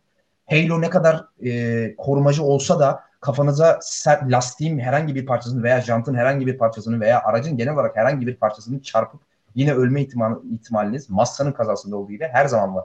Ama bu ihtimalleri ne kadar azaltabilirsek o kadar iyi. Şimdi chatte de biri yazdı, Kabuki Kamanda yazdı. Yani Hüber'in kazası. Şimdi biz Hüber'in kazasından sonra podcast'te hatırlarsınız e, Formula 1 araçlarının yandan gelen darbelere ne kadar aslında savunmasız olduğunu yani aracın diğer kısımlarına göre savunmasız olduğunu biz konuşmuştuk. Ancak şimdi mesela bu, bu Grosjean'ın kazasında gördük ki aslında buradaki sıkıntı sadece aracın side kısmında değil. Aslında genel olarak yani her şeyi kabul ederim. FIA tarafında yapılacak açıklamaların hepsini kabul ederim. Her bahaneyi kabul edelim. Bunun milyonda bir olabilecek bir kaza olacağını ve bir daha böyle bir şeyin olma ihtimalinin çok düşük olduğunu vesaire her şeyi kabul ederim. Bütün teorileri kabul, kabul ederim. Ama bir Formula 1 aracının 2020 senesinde e, kazadan sonra ikiye ayrılmasını ve kokpitinin bir arka bir, bir tarafa e, arka tarafının bir tarafa motor kısmının bir tarafa uçmasını ikiye bölünmesini ben kabul ederim abi. Bak patlamayı da bir şey demiyorum. Şimdi o tür eleştiriler de gördüm.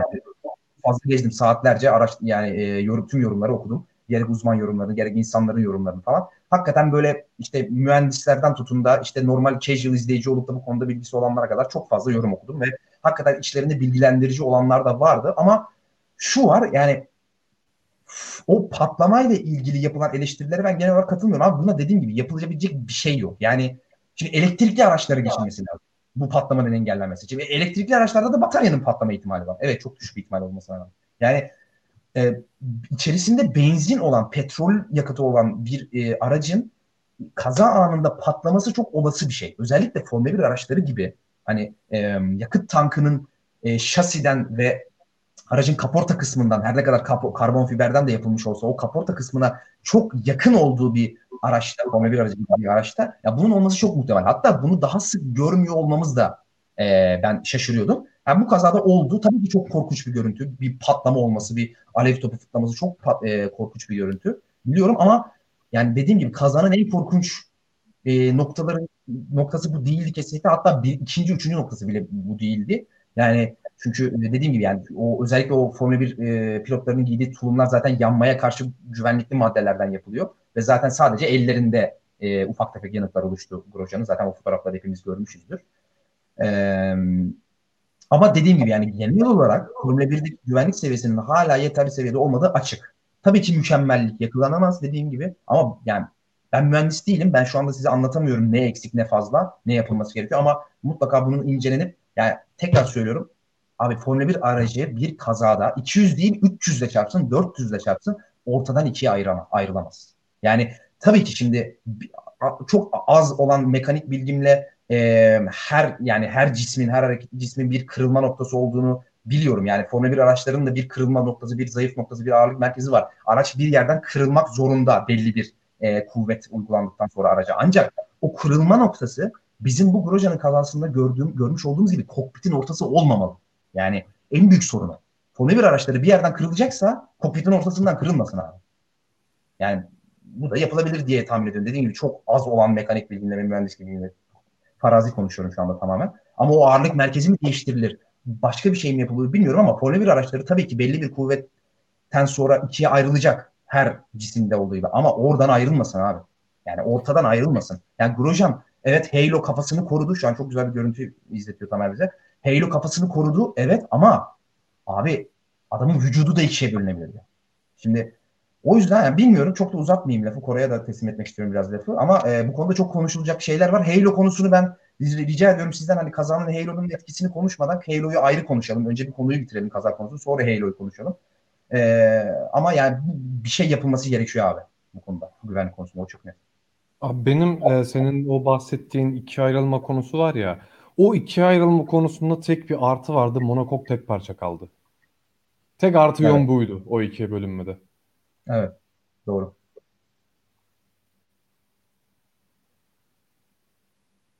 Tamer.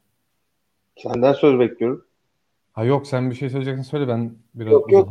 Sen devam et.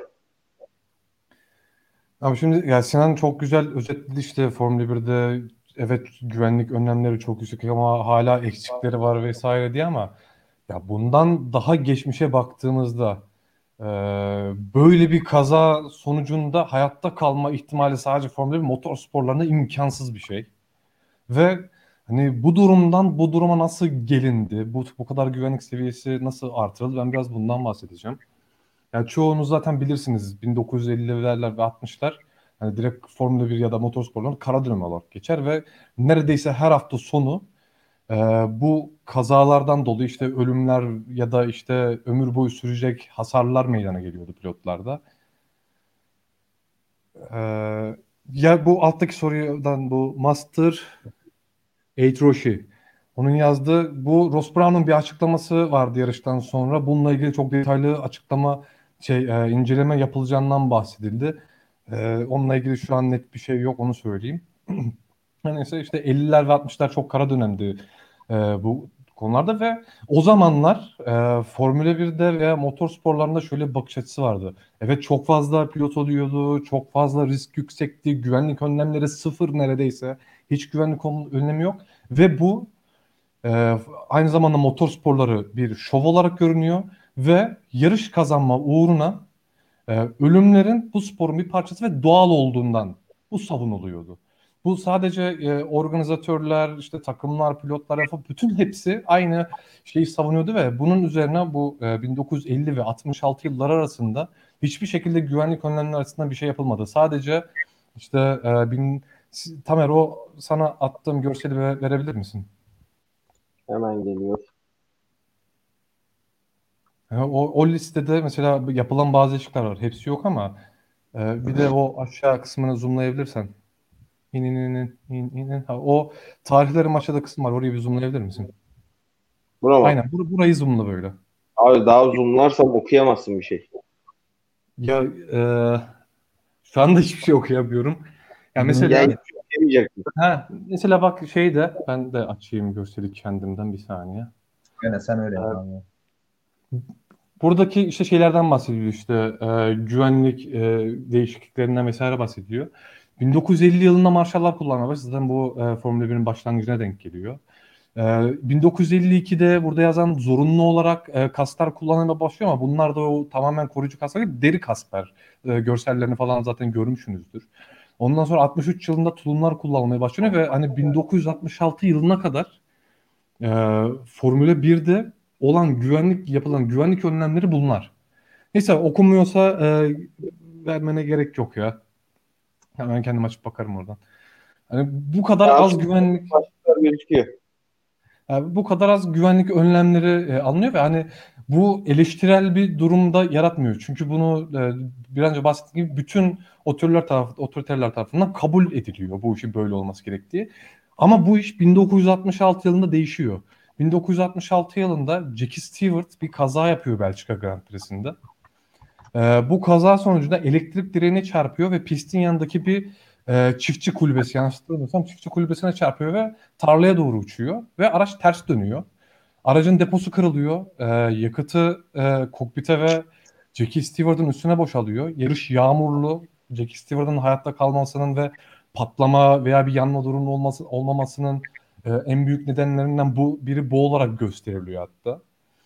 Ve e, bu kazadan sonra Jackie Stewart yaptığı açıklamada aracın muz şeklini aldığını söylüyor ve 25 dakika boyunca aracın içinde mahsur kaldığından bahsediyor. E, 25 dakika aracın içinde kaldık aracın içinde kaldıktan sonra e, yardımına Graham Hill ve Bob Van Durant e, yetişiyormuş. O şekilde anlatıyor Jackie Stewart. Ve onların yardımıyla araçtan çıkmayı başarıyor. Daha sonra bu e, aracın içinde beklediği 25 dakika içeris- içerisinde hani Formula 1'de bu olayın çok yanlış olduğunu, güvenlik e, önlemlerinin olmadığını ya da bu, bu işin böyle olmaması gerektiğine dair bir aydınlanma yaşandığı yaşandığından bahsediyor.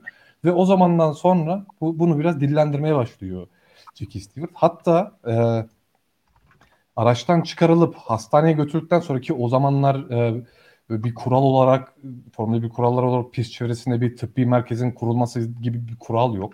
Hani bazı pistlerin yakınlarındaki hastaneler sadece buna e, çözüm olabiliyor ama o da ne kadar çözüm?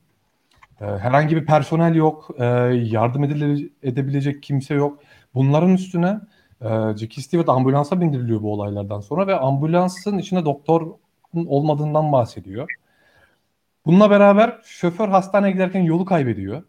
Hani bayağı çileli bir süreçten geçiyor bu şekilde Jackie Stewart ve bundan sonra Jackie Stewart biraz bu konuda sesini çıkarmaya başlıyor. İşte e, personel eksikliği, pistlerin e, etrafında tıbbi merkezlerin olması gerektiği, işte araçların, pistlerin, pist çevrecisinin ya da pilotların daha fazla korumaya ihtiyaç duyduğundan bahsediyor.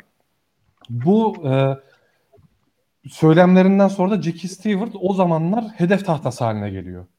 Çünkü bu o zamanki bakış açısı bu işin e, oluru bu şeklinde bakıldığı için hiç kimse e, Jackie Stewart desteklemiyor. Ama e, bu hatta dalga geçilecek seviyeye geliyor. Korkaklık ekliyle ilgili pilotlar, fanlar, organizatörler hepsi Jackie Stewart'ı dalga malzemesi yap- yapıyor o zamanlar. Ama bu yine de FIA'nın kulağına bir küpe oluyor ve e, 1967 yılında FIA, yanlış hatırlamıyorsam 67 yılı, e, bununla ilgili tam net bir tarih yok. En azından ben bulamadım. 1967 yılında bu pistlerin güvenliğini FIA organize etme kararı alıyor. Bundan önceki yıllarda da yarış hangi pistte, hangi ülkede yapılıyorsa o ülke sorumlu e, oluyor bu durumlardan ve bu sorumluluk bu yılda FIA'ya geçiyor. 1967 yılında Bandini'nin bir kazası var. O, onun kazasından sonra 1967 yılında saman balyaları kaldırılıyor. E, alevlerin büyümesi neden olduğu için. E, ama e, yine çok fazla bir e, değişim görmüyoruz 3 sene boyunca ama 1970 70 yılında bu ölümlerin sıklaşması, daha fazla ölümlerin olması beraber biraz biraz Jackie Stewart destek görmeye başlıyor. Bu desteklerle beraber e, e, korkuluklar, e, bu bariyerler kullanılmaya başlanıyor. Daha sonra işte e, eski yarış görüntülerinde belki görmüşsünüzdür. Taraftarlar resmen pitin ya pistin sınırlarına gelebilecek kadar çok yakın durumdayken bunlar uzaklaştırılıyor ve FIA her yarış pisti için zorunlu denetim kararı alıyor 70 yılında. Ve bu şekilde artık yavaş yavaş e, Formula 1'de güvenlik önlemleriyle ilgili adımlar atılmaya başlanıyor. E, en çok bu güvenlik önlemlerine hatta o zamanlar bile bu değişimler olsa bile Jackie Stewart tamamen destek görmüyor o zamanlar. En büyük desteği 1973 yılında görmeye başlıyor bu konuda Jackie Stewart. Ee, Roger Williamson'ın ölümü e, bunu en çok etkileyen e, diğer kamuoyunu, Formula 1 camiasını vesaire en çok etkileyen olaylardan biri ve e, Brand, Roger Williamson öldüğü anda David Purley'nin yardım, onun bir e, görüntüsü var. E, Tamer onu bir versene. Roger Williams'ın Hangisi? kazasını. Roger Williams'ın kazası bir onu açsana.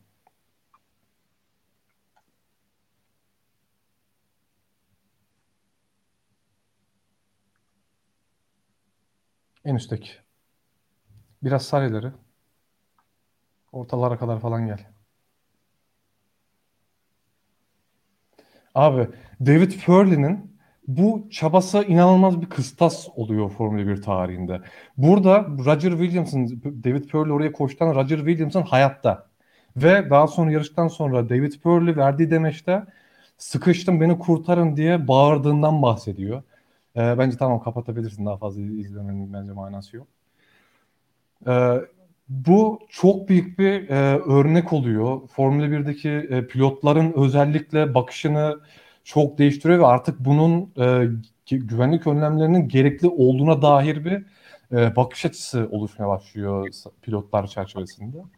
Ve 1973 yılının son yarışında François Sörven'in ölümü bu işi iyice çalkalanmış vaziyete getiriyor ve e, o zamanlar e, Jackie Stewart da Pilotlar Birliği'nin başkanlığını yapıyor o zaman. E, François Sörven'in ölümünden sonra tamamen artık e, Grand Prix yarışçılarının desteğini almaya başlıyor Jackie Stewart. Bundan sonra artık Formula 1'de güvenlik anlamında tamamen Jackie Stewart'ın sözü geçiyor. Özellikle bundan sonraki 10 yıllık süreç içerisinde.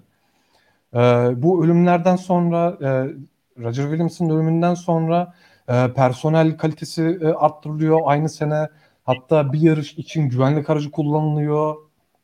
1970'te daha sonra itfaiye merkezleri, sağlık merkezleri kurulmaya başlıyor. E, personel kalitesi arttırılıyor, personel sayıları arttır, arttırılıyor ve düzenli eğitimlerden geçme zorunluluğu getiriliyor bu e, çalışanlara. Aynı zamanda işte tıbbi merkezler kuruluyor 1975 yılında. Hani bunların hepsi e, Jackie Stewart'ın önerileri e, kurduğu dernekler, yaptığı işte boykotlar vesaire bunlar sayesinde gerçekleşiyor.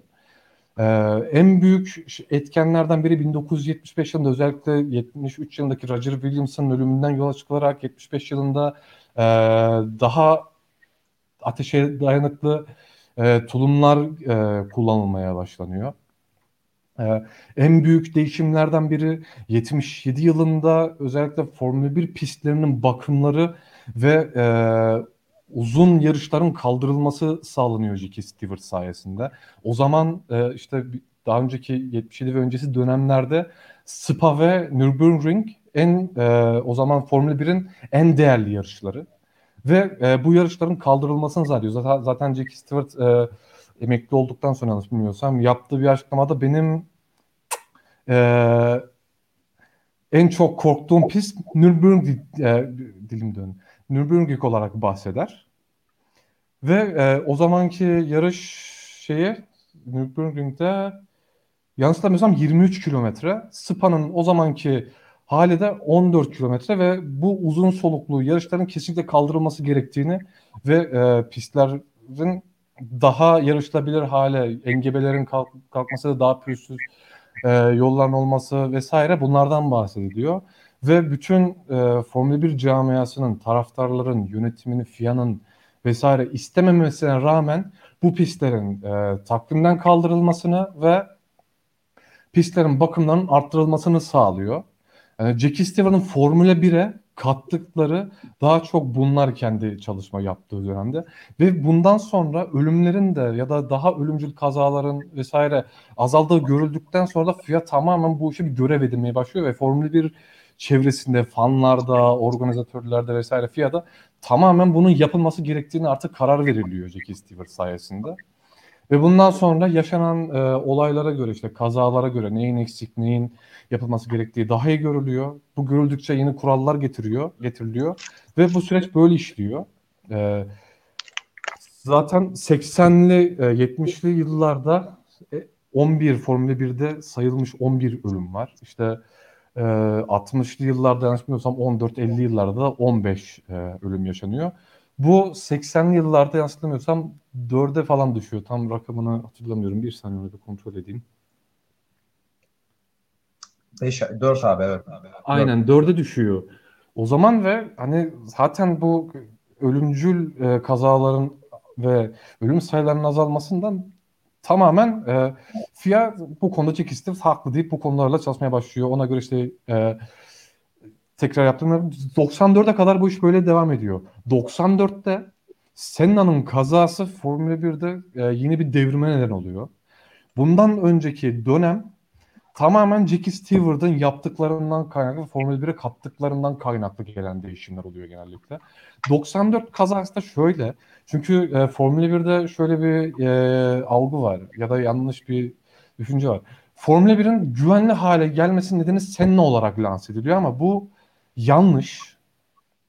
Çünkü e, Senna'nın öncesinde zaten bu işi Jackie Stewart yapmış ve bu hali zaten Jackie Stewart sayesinde gelinmişti.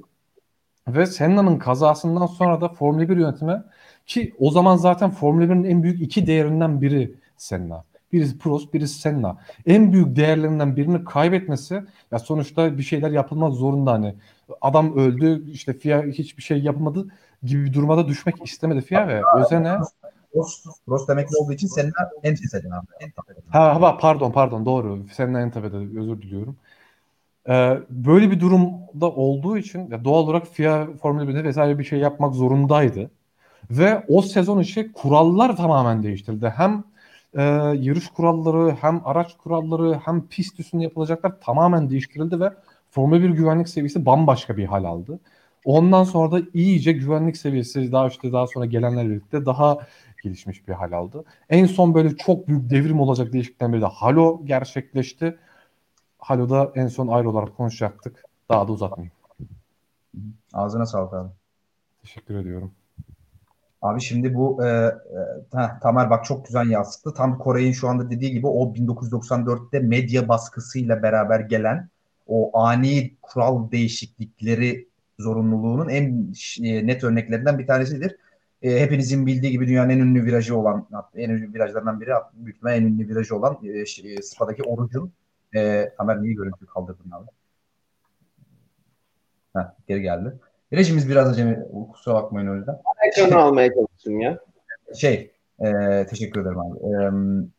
E, Oruç'da şu gördüğünüz e, fotoğraf 1994 senesinde yapılan Belçika GP'sinin Oruç'a eklenen şikan. Buraya yapay bir şikar eklendi. Bu şekilde e, o sene takvimde olan pistlerin çoğuna böyle yapay şikanlar eklendi. Neden? Yani bu e, Koray'ın da bahsettiği gibi aslında şu yani güvenlik önlemlerinden ziyade Formula 1 ve FIA ve FOM aslında o seneyi tamamlamaya çalışıyordu. Yani şu 1994'ü başka bir ölüm olmadan kapatalım. Ondan sonra oturalım. Ne olacaksa zaten ara sezonunda, sezon arasında 1995'e girmeden çok bir kural değişikliklerini yaparız diye düşünüyordu. Ve e, bu sezonu atlatmaya çalışıyordu. İşte Oruç gibi de e, yüksek hızlı dönülen ve ölüm riskinin nispeten yavaş virajlara göre yüksek olduğu pistlerde de bu tür saçma sapan aslında güvenlik önlemleri almıştı. Şimdi aklıma gel aklıma ilk gelen Spa 94 oldu. Yine aynı şekilde Portekiz'de de bir tane yapılmıştı. Estoril'de de yapılmıştı. Böyle çok saçma virajlara lastik, ortasına lastik koymak gibi falan salak salak şeyler yapılmıştı yani. Bu arada Senna'nın kazasıyla ilgili Senna'yı araştıranların çoğu kişi bilir. Ee, bir hatırlatma yapayım. Senna'nın kazasında da şöyle ironik bir şey vardır. Ee, bu az önce Tamer'in ekrana da yansıttığı Barrichello'nun sıralama turlarında yaptı. Sıralamalarda mı yapmıştı, antrenmanlarda mı yapmıştı Barrichello kazayı hatırlıyor musun? Sıralama olması lazım. Sıralama, ben de sıralama diye hatırlıyorum. O sıralamalarda yapmış olduğu büyük kazadan sonra bir e, driver meeting yapılıyor. E, şu anda da hala yapılan e, yarış öncesi meetinglerden bir tanesi yapılıyor. Tabii Kuray'ın da az önce söylediği gibi Senna çok e, büyük bir etken artık Prost'un ayrılmasıyla beraber Formula 1'deki bir numaralı adam. Hem influence anlamında yani o e, etkililik anlamında hem de tabii ki zaten star power anlamında zaten çok uç noktada diğerlerine göre daha henüz. Ya bu arada ıı, hani konuyu biraz bölmek olacak ama Prost varken de Senna'nın o influencerlığı ıı, Prost'tan fazlaydı. Yani şöyle tabii ki med yani fanlar ve fanlar üzerindeki ve med, yani evet yani Formula 1 dışındaki camia üzerindeki evet şeyi çok daha fazlaydı. Influence fazlaydı. Prost'un belki Fransız olmasından dolayı ve dönemin işte e, FIA başkanına yakın olmasından dolayı belki camia içerisindeki influence'ı daha yüksek olabilir ama dediğin gibi medyadır, fanlardır oradaki influence'ı Senna'nın çok daha yüksek. Çünkü bir hani um, People's Champion diye bir e, şey olduğu için bir etiketi de olduğu için hani çok daha fazla influence var. Prost çok fazla sevilen bir insan değildi pilotlar arası şey um, fanlar arasında açık söylemek gerekirse. E, tabii şimdi Barrichello'nun kazasından sonra Senna e, bu lastik bariyerlerin kaldırılmasını istiyor. Yani bunun için kavga ediyor ve bu driver meetingde aslında buna karşı da çıkılıyor e, yetkililer tarafından yani bunun gü- gü- risk, riskli olacağına dair. Ama Senna çok ciddi buna karşı çıkınca ve Senna'nın argümanı da şu abi oraya çarpıp e, takla atma ihtimalimiz var ve oradan sekerek daha fazla daha ciddi bir kaza yaşama ihtimalimiz var. O yüzden bunları kaldırın deniyor. Ve aslında bir bakıma o lastik bariyerleri sonra işte tüm itirazlarına rağmen işte yarış komiserlerinin en son bu oylamaya sunuluyor Senna'nın isteğine ve pilotların çoğunluğu Senna'nın tarafında oluyor ve ka- kabul ediliyor bu e, Senna'nın öner önerdiği şey ve o lastik bariyerler kaldırılıyor pistteki bariyerlerden. Lastikler kaldırılıyor ve aslında bir bakıma bu dönüp dolaşıp Senna'nın bir bakıma ölmesine sebep oluyor. Çünkü yani tabii ki bilemeyiz, emin olamayız ama %99 ihtimalle o lastikler Senna'nın çarptığı bariyerde olsaydı Senna ölmeyecekti. Ee, böyle de ironik de bir olay vardır. Kore'ye birkaç şey eklemek istiyorum Kore'ye söylediğiyle ilgili. Evet aslında çok büyük bir o bu, orada bir yapılan bir yanılgıdır. Genelde casual fanlar arasında işte e, Senna'nın ölümünden sonra Formula 1'de ciddi anlamda güvenlik atılımı yapıldı diye ama ah, hayır dediği gibi Kore'nin aslında 60'larda ve 70'lerde özellikle 50'lerde 60'larda ve 70'lerde özellikle o aerodinamik e, gelişmişliğin çok da yüksek olmadığı dönemlerde e, e, Formula 1'de çok ciddi ölümler oluyordu. Hatta şöyle bir ünlü bir laf vardır yani acaba bu yarış kim ölecek diye bir e, deyim vardı yani o zamanın Formula 1'inde.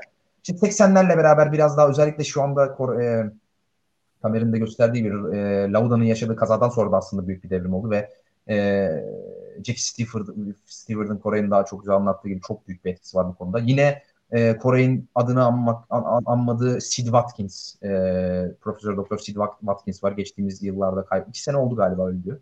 Tam hatırlamıyorum ne zaman öldü. Yakın bir dönemde öldü. Onun çok çok çok büyük etkisi var. Özellikle e, kaza sonrası pilotlara uygulanan e, önlemlerin ve tedavinin geliştirilmesi konusunda çok ilkeldi çünkü ondan önce. E, onun da payını atlamamak gerekiyor. Ama t- evet yani Senna'nın ölümünün şöyle bir etkisi var Formula 1'e güvenlik anlamında. Aslında bir e, göz önüne çıkarma durumu oldu. Yani şöyle bir e, tabii dünyadaki o zaman trendlerle de alakalı bu. Şimdi Lauda'nın yaptığı kazadan sonraki aslında o zamanki medya e, tepkilerini incelerseniz, eğer bulabilirseniz eğer o kadar eski makaleleri ben biraz araştırmıştım çünkü Rush'ı izledikten sonra. E, çok da bu konuda şöyle argümanlar sunulmuyordu aslında. Yani örnek veriyorum işte Formula 1 çok güvenli, çok e, güvenli çok arka planda. İşte Formula 1 e, daha güvenli olmalı gibi böyle medya üzerinde bir baskı Formula 1'e bir baskı yok aslında. Çünkü o zamanlar şöyle bir argüman var. Tabii dünyanın o zamanki dediğim gibi konjonktürüyle de biraz alakalı. Abi motorsporları dediği şey ölümüne yapılır falan. Ama işte 1994 senesine gelindiğinde artık o algı biraz daha değişmiş durumda. Çok daha çok fazla ölüm olduğu için. E, evet tamam. abi 18 yaşında değilsin galiba. evet, abi şey e, yani 94 senesine gelince artık dünyada da tabii değişen bir algı var motorsporları üzerinde ve artık yani yani böyle işte insanların gerekirse ölmesi gibi falan böyle saçma saçma argümanlar, saçma saçma fikirler falan işte pilotlar ölümüne yarışmalı falan.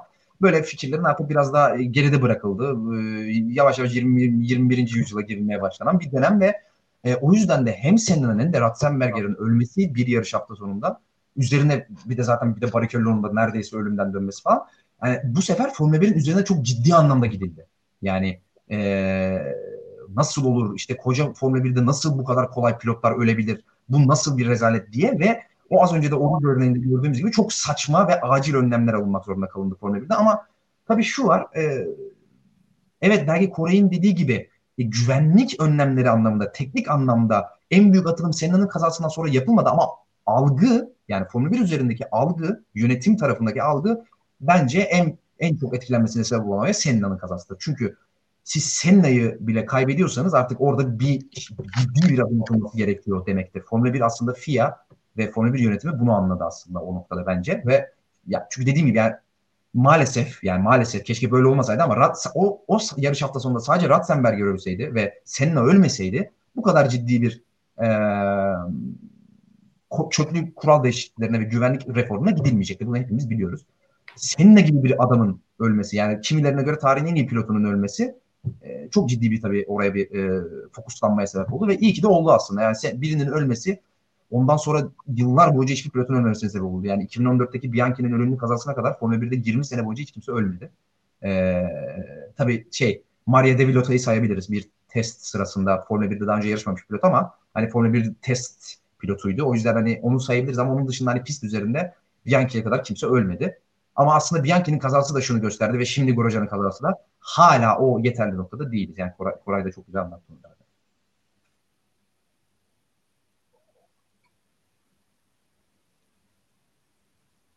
Massa'nın kazası var bu arada. Geçme, değinmeden geçmeyin dedim. Evet Barrichello'nun e, arka, e, Barrichello e, difüzöründen mi kopmuştu abi parçayı hatırlıyor musun? Sanki difüzöründen kopmuştu. Süspansiyon ya? Yay kopuyordu çünkü. Doğru doğru evet evet. Süspansiyonundan, evet, süspansiyonundan kopan çok ufak bir parça. Hatta o parçanın da e, o şeyi bu videoda var mı Tamer o yakın çekim bir görüntüsü vardı. Bu videoda var galiba. Hemen var. E, yani çok çok ufak bir parça. İzlemeyenler için anlatıyorum. E, evet şu anda görülecek ekranda. Birazdan görülecek. E, Aynen. Geçti. Evet. Hatta onun slow motion da vardı. O da vardır büyük ihtimal videoda.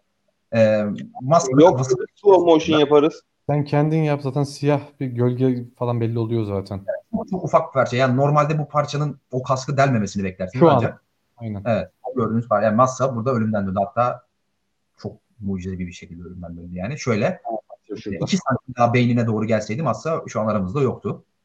Ee, ya Formula 1 böyle bir spor tabii ki. Ee, her zaman risk var ama bu riski minimuma indirme üzerine biraz daha çalışması yapma, çalışma yapması gerekiyor. Görünen o Pierre için. Sadece Formula 1 için de geçerli bu değil bu arada. Bu yani dünya üzerindeki tüm yarış serileri için geçerli. Yani sonuçta Hüber Formula 1'de ölmedi. Hüber F2'de öldü ve F2 Formula 1'e göre çok daha yavaş bir e, seri hız olarak. Özellikle, özellikle viraj hızı olarak çok çok daha yavaş bir seri ama Hüber öldü. Yani Hüber üzerine bu kaza e, demek ki oralarda bir şeyler eksik.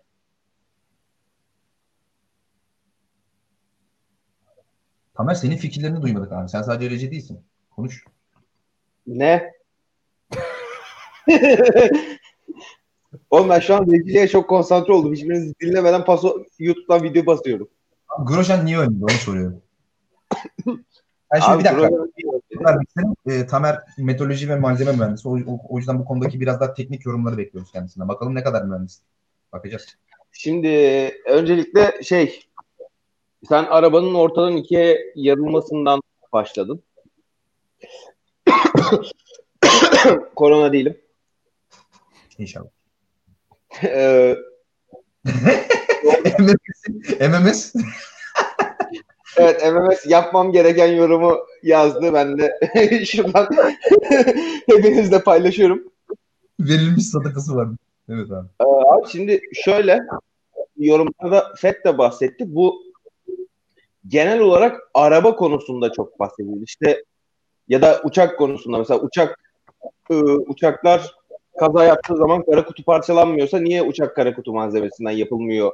Geyiği vardır 500 senedir devam eden ya da işte araba kaza yaptığı zaman niye işte içe göçüyor da daha sa- sağlam bir malzemeden yapılmıyor diye. Şimdi o momentumu taşımanız gerekiyor. Grosjean oraya çarptıktan sonra bariyere girdikten sonra önden bir kuvvet geliyor. Çarpışmanın etkisiyle.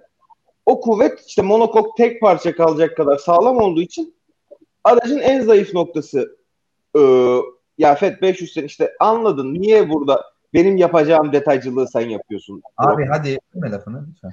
E, bir yerden bir parçalanması gerekir ki o enerji ortadan kalksın.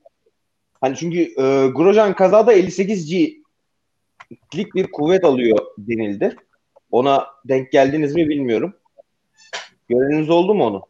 Kaç? Ne? diye gördüm. Kaza anında 58G. 78 evet gördüm onu ben. 58. Ha, 58 mi? Ben 78 gördüm ya. Yanlış Ben mı gördüm? 58 diye hatırlıyorum ama Neyse. Tortu Koray Koray- Şahin 50. yan çarı 53 demiş. Yani adam buradayken bile gen çağrıdan yorum yaptığına göre Koray Şahin'in yorumunu şey yapıyorum. ee, işte 53. Evet. Chat, chat Ya abi Formula 1 daha iyi biliyor. ya. Biz bir bok haberimiz yok valla. Hiçbir şeyden haberimiz yok. ya o oradan işte aracın o kuvvet oradan çıkıp ıı, şeyden rahatlatmaya çalışıyorsun işte. Bir yerden o kuvveti atmaya çalışıyorsun. Orası en zayıf noktası oraya denk geldi. Çünkü birleşim noktası orası. Ee, Grosjean ya o şey ortadan yarılma mevzusunun sebebi o ki bence şey e, ben sana katılmıyorum orada. Bence da, e, Formula 1 e, araçları bu tarz darbelerden daha çok parça Yani monokok hariç dağılması gerekiyor. Tam tersine çünkü o bir şekilde kuvvetin bir yerden atılması lazım. Yani Grosjean ben şeye çok şaşırdım. Ee, kazadan yani çıkabilecek konuma geldikten sonra 14 saniyede çıkmış Grosjean. Yani üstünden ke- bütün korumaları atıp kemerini sökmesi 14 saniye sürmüş. Ben ona çok şaşırdım. Ama ben o konuda şunu söyledim e, anlatmaya Ya başlarken. onu dinledim dinledim. Ha, ters taraf yani e, aracın normal çıkış tarafından çıkmaya çalıştığı için orada bir zaman kaybı olmuş aslında. Yani şeyi hiç beklemiyordum ben. Ya ben kazayı gördükten sonra benim düşüncem şeydi. Tamam e, kaza anından e, sağa çıkmış olabilir. Hani orada da bir şey olmamış olabilir ama orada sıkışacak. Ya ben onu düşündüm. Evet. Yani Grosjean'ın oradan çıktığını görene kadar e, ben orada sıkıştığını düşündüm. Çünkü şey e, yani abi aklım mantığım almıyor benim. E, bariyerin ortasından yarıp geçmiş. Bildiğin ya bariyeri yarıp geçmiş. Karşı tarafa gitmiş. E, monokok da sıkışmaya başlamış ve ya yanıyor o şey öyle böyle bir yangın değildi. Hı hı hı. hı. Ya kendi şey diyor vizörüm tamamen tutturuncu oldu diyor. Yani, yani çocuklarımı düşündüm hani bu hayatımın Formula 1'de böyle bitmeyeceğini e, şey yapayım dedi. Biraz da. E, o tarz bir açıklama yaptı. Hani hayatımın böyle bitmesini kabul etmedim işte çocuklarımı düşündüm ve öyle çıktım oradan diye açıklama yaptı ama ben ya hala onun şaşkınlığı içerisindeyim. Nasıl çıkabildi? Adrenalin böyle bir şey abi. biraz da şey e, bu Formula 1 için şey çok konuşuluyordu. İşte bu güvenlik önlemleri işte Halo'dur, e, Shield'dır bunlar konuşulurken komple kokpitin kapanacağı tasarımlar da düşüyordu. Hatırladınız mı onu? Evet evet. Yani biraz da şey e, evet e, bir dışarıdan parça gelmesi bir kazaya karşı en korumalı yöntem o. E, o konuda kesinlikle aksini iddia edemem çünkü en başta kokpit tamamen kapalı olduğu için hani dışarıdan bir parça gelecek. Gelemiyor içeriye ama yani kapalı kokpit bir seri olsaydı bu ya da daha doğrusu o sadece kokpit kısmı kapansaydı bir Formula 1 aracın Grosjean çok büyük ihtimal çıkamayacaktı orada. Doğru. Çünkü o darbeden sonra orası da sıkışacaktı. Açamayacaktı ve çıkamayacaktı. Hı hı. Ya o da biraz ıı, hani Halo'nun ya Halo'yu daha detaylı konuşacağız ama yani Aslında tam ıı, şimdi girebiliriz aslında. Tam geri geldi. ya, he, şimdi girebiliriz. Yani şey en başta ıı, şeyden bahsediliyordu. Halo en başta çıktığı zaman. Yani görsel olarak Halo cidden ıı, 2018 sezonunda yani en başta bizim gözümüzü çok tırmaladı. Hı hı. Çünkü hani alışılmış bir şey var. Ee, bir de şey pilotları kasklarından tanıma olayı var. İşte kasklarındaki renklerden vesaire tanıma olayı varken bir anda orayı kaskları da kapatacak bir parça geldi. Yani şeyi tanıyamıyoruz tamamen. Ee, pilotu yani kasktan dolayı tanıyamıyorsun. Çünkü kaskı görememeye başladın. Ee, ama şey işte Shield gelse IndyCar yaptı değil mi Shield'i? O Red Bull'un tasarımını. Evet evet. evet. Yani ıı, Halo'nun evet görsel olarak ben hala yani yavaş yavaş daha çok alıştım. İlk geldiği günden ya da ilk denendiği güne göre ıı, daha az sırıtıyor benim gözümde. Yani biraz da evet ıı, işte 2010 2010 2010 2009 2016 arası araçlarına alıştığımız gibi o da göre göre biraz alıştık. Iı, Yani şey daha önce Leclerc'in hayatını kurtardı. 2018'de Belçika'da. Hı hı hı. Iı, Bahreyn'de Grosjean'ı ve dolaylı yoldan Stroll'ü kurtardı. Yani biraz da evet ıı, görselden ıı, şey vermenin biraz görselden kısıp işin güvenliğine vermenin ne kadar doğru bir seçim olduğunu gördük yine. Hı Ee, Halo'ya aramızda en çok karşı çıkan Sinan sen miydin ya? Evet. Yani Red Bull'un tasarımının daha doğru olduğunu düşünüyordun yanlış hatırlamıyorsam. Şöyle, e, bundaki fikrinizi, ya kendi fikirlerinizi hatırlıyor musunuz bilmiyorum. Ben sizin fikirlerinizi hatırlamıyorum. O yüzden hatırlatsanız ve onun üzerinden yorumlarınıza başlasanız sevinirim. Şimdi ben kendi söylediğim şeyi net hatırlıyorum. Ben şunu söylemiştim. Yani bu çirkin görünmesi vesaire bir kenara ben o konuda çok fazla gitmemiştim üstlerine ama şu. Şu konuda eleştirmiş ben. Abi Halo'nun ben açık söyleyeyim. O zamanki yanlış bir öngörüm. E, çok spesifik kazalarda sadece işe yarayacağını düşünmüştüm. Örneğin yani e, bir başka araçtan çıkan lastiğin pilotun kafasına doğru gelmesi. Bunu en, ya mesela bunu engelleyebileceğini düşünmüştüm. Ama bunun dışında bu kadar ince bir aletin yani sağlamlık açısından söylemiyorum. Zaten ne kadar sağlam olduğunu bu kazada bile gördük. Önce eğilip sonra e, kokpit yerinden çıkardıktan sonra tekrar tamamen eski haline geldi. Yani inanılmaz bir malzemeden yapılmış artık. Bilmiyorum nasıl yaptılarsa. Çok sağlam ama bu kadar ince bir malzemenin ben çok spesifik durumlarda sadece pilotu kurtarabileceğini, örneğin lastik çarpması gibi, daha yine lastik boyutunda büyük bir parçanın kopup çarpması gibi kanat olur vesaire bir şey olur. 2018 Belçika'daki kaza gibi işte. Evet e, veya işte ama küçük e, şeylerin örneğin Massa'nın kafasına gelen parça gibi küçük maddelerin çarpmasının veya işte e, açık kalan kısımlardan gelecek darbelere karşı falan e, çok fazla bir güvenlik e, şeyi e, önlemi yaratacağını düşünmüyordum ve o yüzden o shield tasarımını şu anda IndyCar'da kullanılan shield tasarımını daha fazla işe yarayacağını düşünüyorum. Ancak şimdi yalan söylemeyeyim. O IndyCar'daki shield tasarımını tamamen görüntü verebilirsen çok iyi olur aslında. Şu an biraz farazi Yok, şu an konuşuyorum. başka bir şeyin görüntüsünü veriyorum. O IndyCar'daki shield tasarımının e, şimdi şöyle yani e, yarım bir cam gibi düşünmek lazım. Şimdi bu e, kazadan sonra Tamer gösterir onu da. Yani aslında tam bir kapalı kokpit bir cam değil. E, aracın e, tam pilotun e, kokpitinin ön kısmında yani aracın ön gövdesi kısmında bulunan pilotun kafasının kafasından biraz daha ön tarafta bulunan ve pilotun e, işte kafasının biraz daha üstüne doğru gelen yani atıyorum şurada oturduğu zaman şu, şu, şu kadar bir yüksekliğe doğru gelen bir cam gibi. Tabii cam değil o çok daha korumalı bir madde. E, o kadar bir şey var. Yani kom- komple bir kapanma söz konusu değil. E, o sebeple şu var. Bu yani he, aslında iki- 2018'in başından beri biz görmüş olduk ki eğer Halo yerine o tasarım tercih edilseydi e, hiç de bir işe yaramayacaktı aslında. Şu var çünkü e, örnek vermek gerekirse bu kazada e, e, şeyin e, bariyerin e, o shield'ın e, kapsamadığı kısmın kısmında e, kokpit alta girecekti ve Grosjean da o bariyerin o kısmına doğru alta girecekti ve ölecekti büyük ihtimal. E, ve yine aynı şekilde bir lastik yandan veya arkadan geldiği zaman yine belki önden gelen lastikleri bir şekilde sektirir giderdi ama arkadan veya yandan gelen lastikleri yine korumayacaktı veya parçaları. O yüzden o shield tasarımının aslında Halo'ya gelene kadar zayıf bir tasarım olduğunu hep beraber görmüş olduk. E, ben Halo'yu e, en çok bu yönden eleştirmiştim. Hani ben bu benim öngörüsüzlüğüm yani e, e, çok daha aslında fazla durumlara karşı bir güvenlik önlemi içerisinde ben öngörememişim. Bunu yine bir de aynı şekilde bu o zamanki de bir eleştirim. Formula 1'in bu mev- evet şu anda gösteriyor Tamer. Formula 1'in bu mevcut açık kokpit yani yıllardan beri devam eden o single seater open open cockpit open wheel tasarımına o e, etiketine çok ters bir durum olduğunu düşündüğüm için aslında e, istemiyordum şeyi e, Halo'yu ama yani artık söyleyecek hiçbir şey kalmadı. Çünkü yani şimdi e, Le- Leclerc'ün kazasında bir ama koyabiliyorsun. Veya bunun dışında daha arada yine 2018'in başından beri Halo'nun ufak veya büyük pay ol, pay olduğu, kurtal pilotların yaralanmamasında pay ol, payı olduğu birçok kaza yaşandı.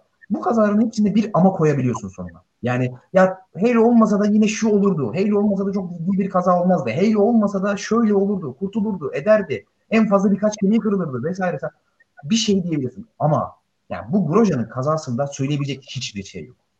Yani o görüntünün verilmesini o sebeple o özellikle istedim Tamer'den o kokpitin bariyerin yarıp ortasında kaldığı görüntüyü. Halo'nun olmadığı durumda kurtulma imkanı yok Grosjean'ın yani. Yok. Yani boynunun demirden falan olması lazım. Metalden falan. Yani ne bileyim. Beleşten reklam yaptık. Şu an çok üzüldüm. Ee, evet. Aras Bulut'inle bir reklamı da yapıyoruz. Yani o yüzden artık Halo eleştirileri artık artık yani yapan vardıysa da artık son dönemde o da artık rafa kalktı komple. Yani hatta belki Halo'nun da bir üst e, bir üstü bir e, güvenlik önlemi getirilmesi gerekiyor belki de. Belki artık komple bu e, günümüz dünyasında e, açık kokpit denilen şeyin komple çöpe atılıp artık bütün serilerin kapalı kokpite geçilmesi gerekiyor. Yani bir şekilde yani e, bilmiyorum bir ara çözüm. Çünkü e, yani pilotun ölmesinden iyidir abi. Tamam çirkin gözüküyor. Evet kavanoz gibi gözüküyor dedik hepimiz. Herkes söyledi yani. Formül başları kavanoza döndü dedi falan. Evet doğru çirkin gözüküyor. Parmak arası terlik. Efendim? Parmak arası terlik. Evet parmak arası derdik. Evet doğru ama abi yani Grosjean'ın ölmesinden iyidir. Bu kadar basit yani. Ya çünkü dediğim gibi hiçbir şey söyleyemiyorsun. Yani Halo olmadığında yüzde yüz ölmüştü burada yani yüzde yüz. Ve çok çok feci bir şekilde ölmüştü yani. Grosjean hatalı mı diye bir soru. Abi Bence yani hatalı olan oydu ya kazada. Ya Tabii şey yani- fiyat bulan temasında Hatalı hatalı ama adam da ölüyordu abi yani şimdi bir şey de diyemiyorum. Grosjean hatalıydı falan diye. Ee, ölüyordu yani adam. Çok çok büyük bir şans. Çok büyük bir şans. Ya biraz da he, e, gerçi Halo konusunda şey yapın ondan sonra söyleyeyim ben. Yorumlarını diye.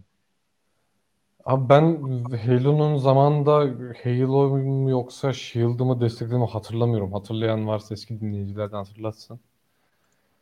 Ama ya şöyle bir şey var. Ben de sana üstüne şunu ekleyeyim. Hani zaten söylemiştim. e, geliş süreci çok yanlıştı Halo'nun.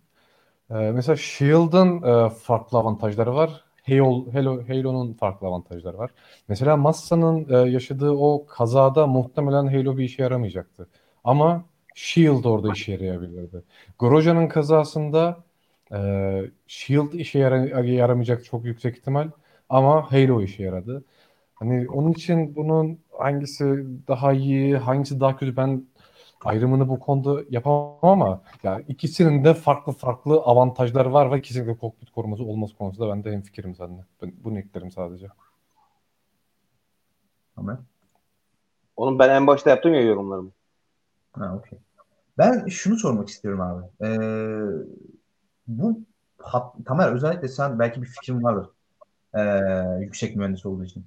Ee, şeyin e, bu Lütfen daha yüksek değilim. benim gönlümün yükseksin sen. Ayıp ediyorsun. Ee, bu patlamayla ilgili yani bu yakıt tanklarının daha güvenli yapılabilmesi için bir şey yapılabilir mi? Yani bu konuda hiçbir şey okudunuz mu? Yani çünkü bu onun da olmaması lazım. Her ne kadar yanmaya karşı güvenli bir tulum olsa da vesaire. Çünkü şöyle şimdi az önce de Abi bir yorum şimdi e, çok çok affedersin vereceğim sözü sana ama şöyle de bir yorum geldi. Bu 35 saniye dayanıklı gibi bir şey ben de okudum bunu. Chat'e de October 12 e, 1950, e, ne? 1985 yazmış. İşte 35 saniye dayanıklı gibi bir e, yorum okumuştum ben de bir bilgi okumuştum. Bu tulumların yani yanına mı yarış tulumundan mı bahsediyoruz? karşı durumundan. E, şimdi şöyle bir durum var. E, abi Grosjean bir şey olsaydı da bayılsaydı o yangında yanarak da ölebilirdi o zaman. Yani belki 35 saniye değildir de 60 saniye olur ama her neyse hani yanarak da ölebilirdi. Yani bu konuda bir şey yapılabilir mi aslında? Bunu, bunun da üzerine düşürebilir belki o yani o yakıt tankının bir şekilde patlamaması söz konusu olabilir mi? Evet büyük ihtimal araçların çok daha ağırlaşmasına sebep olacaktır o tankı daha dayanıklı bir malzemeden yapmak ama ağırlaşsın abi gerekirse yapacak bir şey yok. Sonunda patlamaması Abi lazım yani. şimdi şöyle yakıt tankı ile ilgili benim hatırladığım en net görsel e, bu McLaren'ın bir Amazon Prime belgeseli vardı. E, 2017 sezonunu anlatıyor sanıyorsam. Hı hı. Orada işte motoru falan yerleştirirken yakıt tankının yerleştirilme seansını da gö- sa- anını da gösterdiler. Yakıt tankı temelde bir tank değil. Ee, naylon tipi bir şey. Yani bayağı getirdiler onu orada şişirdiler mişirdiler. Bayağı şey bir şey ya yakıt tankı diye hatırlıyorum o. Yanlış hatırlıyor olabilir mi? İzleyen varsa ya da hatırlayan düzeltsin. Ee, ya yalnız bir malzeme daha dayanıklı bir malzeme en başta aracı ağırlaştıracak. Ee, ikincisi ya orada bir de şey e, hani daha dayanıklı bir malzeme yapsam bile bir orada e, yüksek bir ısınma var. Ya onu çözmen lazım. Ee, iki işte yakıt akışı sırasında ve şey yani e, yüzeyinde şey olmayacak bir malzeme olması lazım. Boşluk olmayacak bir malzeme olması lazım. Ya en ufak boşluk yakıt kaçırmaya başlayacak. O daha büyük tehlike. Doğal olarak. Ee, Onun dışında tulumlarla ilgili abi ya ben tulum konusunda daha ileri gidilebilir. Onu düşünüyorum ama e, şey değil yani e, muhtemelen şu an yapabildiklerinin en ilerisi de bu. Ya o konuya çünkü bayağı önem veriyorlar. Yani o şey daha yanacak bir malzeme muhakkak bulunur ama şey değil. e, Yani bunun sanıyorsam ellerindeki en iyi malzeme de bu. Tulumla ilgili. Ben eldiven mevzusuna çok şaşırdım. E, Ya eldivenler bu geçen sene miydi ne işte biyometrik olacak. Biyometrik fotoğraftı. Gerçi neyse biyometrik değildir de o. İşte yani anlık pilotun verilerini takımlarla falan paylaşabilecek işte e, hayati belirtileri takımlarla paylaşabilecek bir e, sisteme geçileceği söyleniyordu ki geçildi. Ama ona rağmen şey şaşırtıcı yani bu eldivenin yanması, ayakkabısının Ama- çıkması Grosje'nin. O başta söyledim ama işte bu Karun Çendok'un yazdığı ne kadar doğru yüzde emin değilim ama işte bu sezon başında tulumlar çok daha dayanıklı hale getirilmiş. Ama eldiven ve ayakkabılarda bir değişiklik yapılmamış. Onun için e, ellerinde, ayaklarında yanıklar oluşup diğer bölgelerinde yanıkların oluşmadığından falan bahsediyordu. Abi bu pilo- piste giren Marshall'ı da bir konuşalım mı ya? O chatte de geldi o konu. Yani o bir rezalet ya. Ben o mevzuyu kaçırdım. O zaman Kore'ye verelim sözü. Kaç dakikadır konuşmadı. Koray sen de. Bu bu e, bu da muhtemelen e, yani bu da FIA'dan kaynaklı bir hata değil bence. Bu direkt e, görevlinin daha bu konuda daha az bilgi sahibi olmasından vesaire bence kaynaklı. Ya çünkü ya bunu e, Formula 1 izleyen herkes sorsan pist üzerinde araç dolanırken ya da tam bir konvoy oluşmamışken bu şekilde pistin üzerine koşulmaz yani. Bu tamamen o e, şeyi yapan kişinin hatasına kadar bu şunu gösteriyor. Ya personeller personel konusunda cidden ama kalitenin arttırılması gerektiği ya da bir standartın daha net oluşturulması gerektiği bu konuda net. Bir de ben bu e, Sinan'ın şeyle ilgili araçların yanmaması vesaire güvenlik önlemi arttırması ile ilgili bir şey söylemiştim. Onda ben şunu ekleyeyim. Ya mesela biz e, özellikle hızlı virajlar, hızlı girilen virajlar ya da işte büyük frenlemelerin olduğu, olduğu noktalarda genelde lastik bariyerler görüyoruz. Ama mesela bu Grosje'nin kazası gibi yerlerde bu bariyerler yok. Yani bu bölgelerde bile bu bariyerlerin olması gerektiğini gösteren bir kaza oldu. Ekstradan bir de bunu ekleyeyim.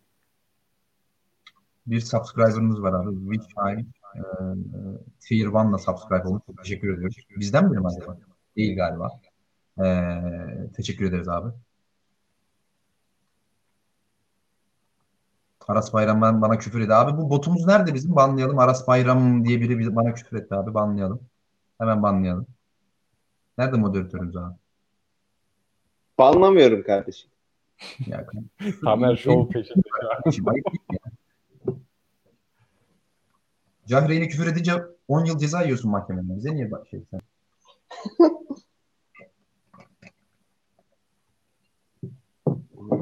Kazak konusunu bitirdiysek, bitirdik mi? Var mı Ya bu arada şey, e, sağdaki Marshall mevzusunda ya ben bu İstanbul Park'taki yarışta biraz o işleyiş nasıl işliyor ona şey yaptım gördüm de Aa ben o, o konuda sana sallayacaktım doğru. Evet yani Tamer Dinçer'in bile Marshall olabildiği bir sistemde bunlar nasıl olmasın arkadaşlar düşünün yani. Pistte adamda da güvenlik önlemi de olmaz. Çarpar ölür de yani çok normal bunlar yani. ya şöyle e, ya beklediğim ben o sistem beklediğimden daha şey işliyor. En başta onu söyleyeyim. Manuel. Yani bir kişi üzerinden e, işte şu işte şu noktadaki görevli gir şuna çık falan diye. Ya o mevzu benim için biraz hayal kırıklığıydı. Yani daha şeyin sistemin daha düzenli işleyebildiği birinin o an ekrana bakıp kullanacağı inisiyatife göre şey olması bence çok saçma. Ya muhtemelen o marşıda ya ıı, şey bakmadan saldılar herifi ya da o direkt inisiyatif aldı olayın heyecanıyla daldı. Abi bu konu beni yanlışsam düzelt. E, belki o konuda bir bilgi almışsındır. Ya benim bildiğim bu iş yıllardır şöyle yapılıyor. E, Hangi ülkedeki yarışa gidildiyse orada oradaki yerel insanlardan bu görevliler, marşallar seçiliyor. Doğru mu? Yanlış bilmiyorum değil mi? Doğru doğru yani şeydi ıı, işte pist görevlileri marşlar yani bir ya ekip ekip işte bu enkaz kaldırma ekibi falan işte bu işteki uzman ekipler işte AFAD'çılar oluyor. Mesela itfa işte fire marshal'ların bir kısmı itfaiye görevlileri oluyor. Bir işte kalanlar işte bu TOSFET'teki gönüllüler. Iı, işte zaten onların ya onların tecrübesi cidden bayağı şey işte rally cross'tur. Ya ülkede yapılan hemen hemen her yarışa bir şekilde gidiyor onlar. Ee, tecrübeli olarak. Ya e, Mr. Hardway de şimdi söylemiş. E, dışarıdan da bir görevli getirilebiliyor. Abi şimdi bu ben bu konuda şunu eleştireceğim. Chat'te de bu konuda iki farklı görüş var. Bir böyle olmasını düşünen var, bir böyle olmamasını düşünen kişi var. Şöyle ben bunu hiç anlamıyorum. Mesela 2011 Kanada yarışı vardır. Ünlü Batı'nın sonunculuğa düşüp kazandığı. Hepiniz herhalde Formula 1 izleyen herkes bir canlı olmasa da en son geriye dönüp izlemiştir onu yani. Çok tarihi bir yarıştır. O, o, o yarışta şimdi asla kim olduğunu hatırlayamam. Hangi pilot üzerinden geçiyordu hatırlayamam ama bir Marshall çok yanlış hatırlamıyorsam ee, abi Heidfeld'in takım arkadaşı kimdi ya o sene? Petrov muydu? Petrov'un Petrov ikinci virajın çıkışında 3'e dönerken oradaki kaçış alanına girmişti. Ona doğru koşarken bir Marshall piste daldı ve bir pilot onu eziyordu. Hangi pilot olduğunu hatırlamıyorum şimdi. Yine böyle bir olay yaşanmıştı. Şimdi yine tabii bir yerel, çok fazla bilgili olmayan biri. Yani bir anda yarı, devam eden yarışta içeriye dalmıştı ve Marshall ölüyordu neredeyse. Ayağa kayıp düştü. O şey pilot... İngiltere, İngiltere'de ne bir tane olmuştu onu mu diyorsun? Ay Kanada 2010. Kanada 2011'de. Ayak demişti hatta Marshall'ın koşarken. Ee, şimdi Abi ben bu düzeni ben bence buna da bir el atması gerekiyor FIA'nın. Ya evet çok büyük bir maliyet. Chat'te de yazdılar onu doğru ama yani buna bir düzenli ekip olması gerekiyor abi. Gerekirse 50 kişi, 100 kişi, 200 kişi sanki FIA'da para mı yok veya fonda para mı yok abi Allah aşkına yani Şimdi bu seneyi bir kenara bırakıyorum. Normalde ülkelerden yarış başına neredeyse 50-60 milyon dolar gibi paralar alınıyor. Bu top ülkelerden bahsediyorum. Her sene Formula 1'in hiç yani böyle gözünüz kapalı yapılacağını bildiğiniz ülkelerden bahsediyorum. Böyle asansör olan ülkelerden bahsetmiyorum. Santos Spor gibi olanlardan değil. Ee, Baya böyle abonesi olanlardan bahsediyorum. Hepsinde şey var yani 50-60 milyon dolar neredeyse yıllık ödemeler var. Yani abi yap 200 kişilik bir ekip gelsin her yarışa abi. Bunlara eğitim ver. Bunlar tecrübeli adamlar olsun. Tamer Dinçer gidip orada ekipte çalışmasın yani. O zaman böyle sıkıntılar oluyor. Abi bravo buldum bu arada görüntüyü. Aynen bu. Bakın şimdi göreceksiniz.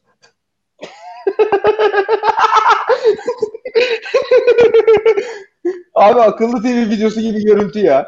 Ben görüntüye verdim de biz göremedik abi dondu görüntü. Maldonado mu bu? Gerçi o zaman yok. Var mıydı? Orada 11 Lotus'ta değil ya yok, Maldonado. Şey, Grosjean'la Raikkonen vardı galiba orada. Aa, hayır abi şey. Um, Heidfeld'de Petro. Tekrar oynatıyorum Sinan Özer için. Yani işte ya bu, bu, bu, bu tür durumların önüne geçebilmek için işte bence bu dedicated bir ekip olması gerekiyor. Bu parayı da verecek abi ya. Çünkü abi bu çok şakaya gelmez bir şey. Gerçekten yani bu akut diyorsun mesela abi bu akutun da bir e, şeydi. Yani sonuçta her arama kurtarma şey değil ki aynı değil ki. Ya Formula 1'in araba kurtarması bambaşka. Bu teknolojiye e, yani teknoloji konusunda bilgisi olan insanların bence burada çalışıyor. Mesleği bu olan insanların çalışması gerekiyor bence. Yani böyle bir gönüllülük esasına dayalı veya işte böyle part time bir şey değil de full time bu işi yapan insanların ekip ya böyle bir ekibin oluşturulması gerekiyor bence. Hiç şakaya gelecek bir şey değil bu bence. Katılıyorum. Yani katılıyorum ona. Şey yani 2005'ten beri ıı, şey konusunda bu ya o AFAD'da işte arama kurtarmacılar 2005'ten beri Türkiye'deki her yarıştaki görevli tayfa onlar. Bir de bir taraftan yani onlar bir nevi böyle bir şekilde tecrübe edindiler. Abi yine de her yarışa giden dedicated ekiplerin bence her her yarışa bir Ya ona katılıyorum. Yani şey bir FIA'nın bu iş için bir ekibi olması lazım. Evet yani her ülkeye her yarışa götürdüğü bir ekibi olması lazım. Abi çünkü şey yani iki sene önce Azerbaycan'da pistten araç kaldıramadılar. Aynen abi, abi aynen öyle ya. Çok iyi hatırlattın bak. Hani o o tarz konularda tecrübeli bir ekibin kesinlikle olması lazım.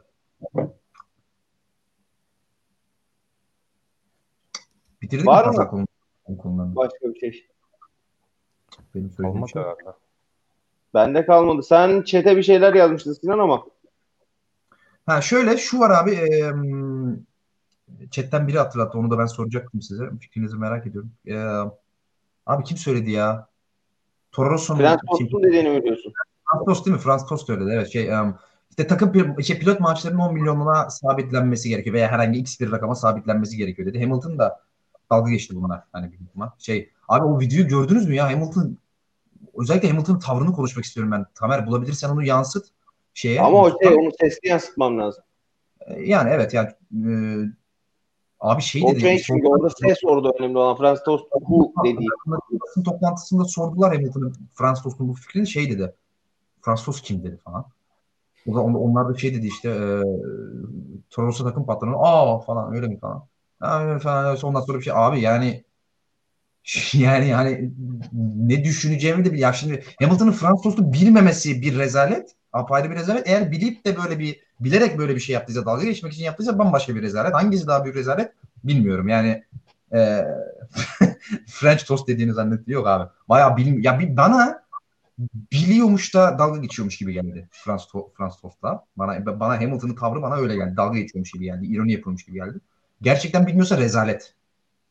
Gerçekten bilmiyorsa rezalet. Konuda da fikrinizi merak ediyorum. Yani bu yani tabii şimdi şöyle her sporda az çok var ama Formula 1 de galiba yani bu kadar pop, bu kadar fazla izleyen izleyenin olduğu, bu kadar fazla takip edenin olduğu bu ölçekteki sporlar arasında galiba e, bu maaş adaletsizliği konusundaki en büyük, en sorunlu spor galiba Formula 1. Çünkü yani şöyle söyleyeyim Formula 1'e yeni gelen bir pilot yaklaşık 200 bin dolar falan maaş alıyor yıllık e, ve top pilotlarda bu rakam var 40-50 milyon dolarlara kadar çıkıyor. Bu aradaki parite çok çok büyük. Yani bu konudaki fikrinizi merak ediyorum. Ben. Abi 10 milyon dolara sabit bir işi olmaz. El Yok. altından para çünkü. Bundan bahsetmiyorum zaten de. Hayır sen farkın bundan mı bahsediyorsun? Tabii. Yani bu burada bir sorun yok mu sizce? Abi bir sorun var ama e, şimdi şöyle.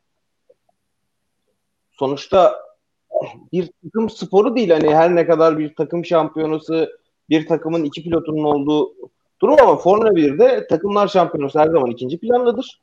Birinci planda pilotlar şampiyonluğu vardır ve e, bunu kazanmak için yaparsın yatırımını. Yani şöyle e, 7 kez dünya şampiyonu ile çaylak bir pilot arasında bir fark olması gerekiyor. Ha bu fark 40 milyonluk bir fark mıdır? Abi ben 40 milyonu verebiliyorsam ve kazanmak istiyorsam veririm. Yani çünkü şey ıı, hani tek bir hata ıı, bir sezonda tek bir hata şampiyonluğu götürebilir. Sen o hatayı yapmayacağını bildiğin için Hamilton'a 40-50 milyon veriyorsun.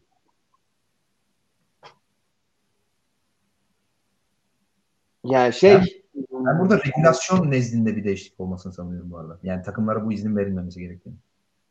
Abi bunun bana kalırsa en kolay yolu şu. Iı, salary cap olayında, harcama limiti olayında takım, pilot maaşını koyacaktın oraya. Hı hı. Ama abi yani şey ıı, dünyanın en saçma bütçe limitini getirdikleri için ne pilot Evet. maaşları ne ıı, mühe- şey işte çalışan maaşlarının belli bir kısmı hiçbiri işlenmediği için oraya Çalışan maaşında şöyle bir saçmalık var. Top 3 yok. Yani adam şey diyor resmen. Adrian Newey'e Ferrari 50 milyon dolar vermek istiyorsa verebilir. Sıkıntı yok abi. Hani yani evet Hani- saçma. getirecektin ki adama sen 250 milyon harcayabilirsin. Bu 250 milyonun 50 milyonuyla istersen Hamilton getirdin, getir. İstersen 50 milyonunu Argen'e yatır. Hı hı. Sen adama bunu demedin. Sen adama Hamilton'a istiyorsan 100 milyon ver ben buna karışmayacağım.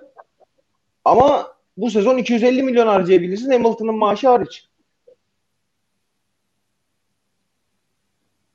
Ya bu çok saçma bence. Hı hı. Ha bir evet ıı, tamam şey olması gerekiyor evet. Pilotlar arasında belli bir fark olması gerekiyor. E, takımlar arasındaki fark da biraz da ıı, buradan gelecek ama abi şey ıı, yani bir harcama limiti getireceksen ki getirdiler. Iı, bunun en basit yolu pilotları da buraya dahil edecekti.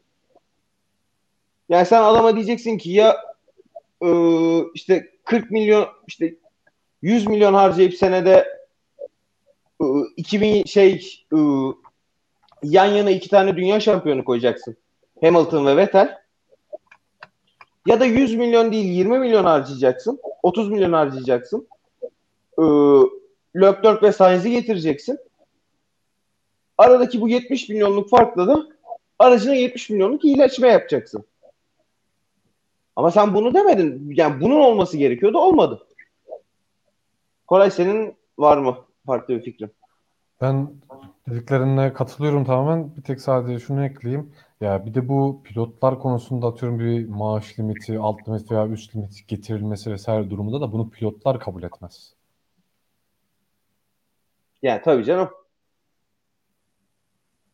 Abi kapatmadan önce chatten birkaç tane sorumuz var. Onları okuyorum istiyorsanız. Da Ee, şimdi ilkini açtım ekrana. evet. Heh, oku o zaman. Ee, Red Bull ve Haas'ın ikinci pilotları kim olacak? Abi ben Red Bull'da e, Perez'in şanssızlığıyla Albon bir adım öne geçti diye düşünüyorum. Pazar günü. Haas'ta da muhtemelen Mick Schumacher. Ee, Koray senin için ne? Abi bence de Mick Schumacher zaten bu hafta sonu galiba ya da birkaç gün sonra ikinci pilotunu açıklayacak Haas. Ona da ben de Schumacher'in geçeceğini düşünüyorum. Red Bull'da da ya Albon'un eğer e, pa- takım sahipleri tarafından bir gücü olmasa Albon kesinlikle kalmaz ama şu an Albon bence takımda kalması favori ya. Sinan? Abi Schumacher zaten kesin gibi. Ee, Haas'ta. Ben Red Bull'da gönlüm her ne kadar benim Perez sevmeyen ne kadar Perez sevmeyen biri olduğumu bilirler e, dinleyenler, çok dinleyenler. Ee, çok sevmem. Hatta hiç sevmem. Ama yani bu sene performansının da kariyer sezonu olduğunu es geçmemek gerekiyor ve hala nispeten genç bir pilot. Red Bull e, için benim gönlümde Perez var açıkçası ne yalan söyleyeyim. Beni ikna etti yani o Red Bull koltuğuna ama dediğin gibi büyük ihtimal Albon kalacaktır gibi geliyor. Ya şey ihtimali de çok konuşuldu ama o ihtimal de çok kalmamış gibi görünüyor. Neydi o çocuğun adı? Efik, Efik'teki çocuğun adı. Şu Japon pilotu mu? Ha Japon. Ya, e, Sırada mı?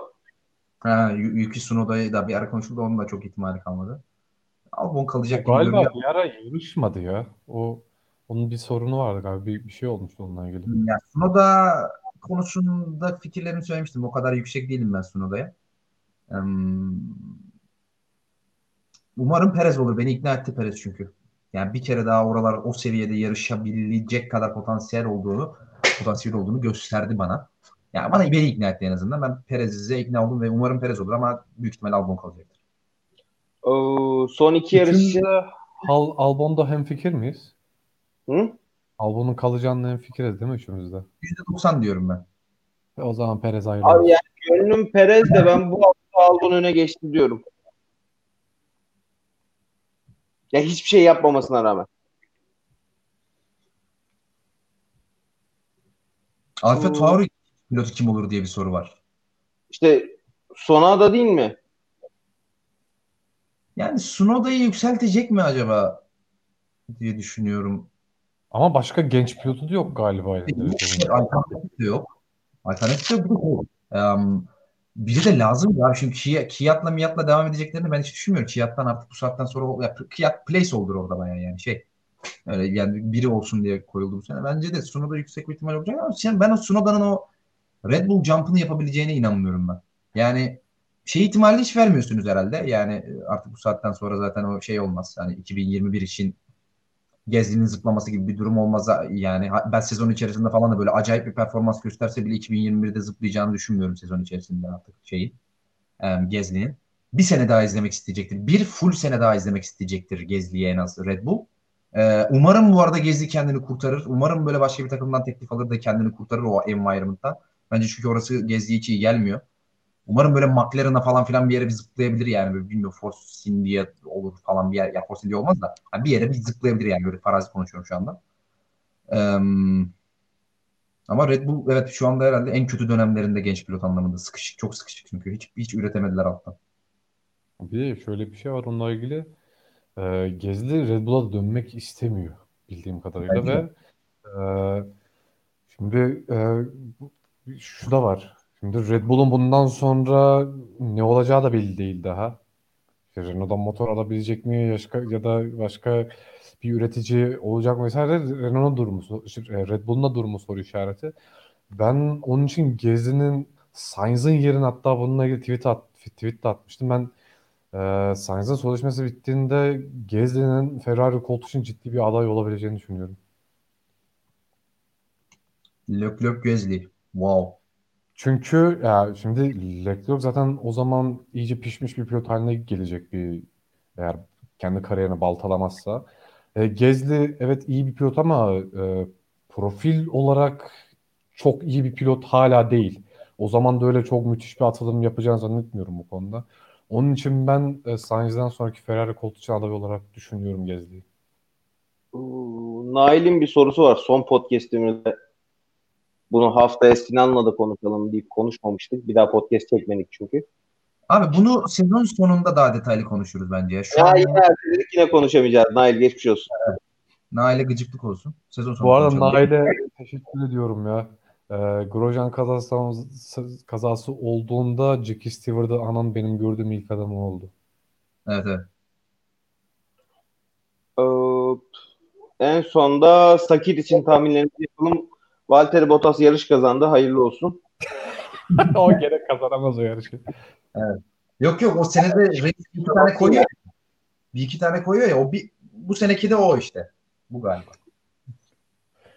O muhtemelen şey- Arabistan'ı kazanır ya. Öyle bir şey olacaksa. Yani şey yok.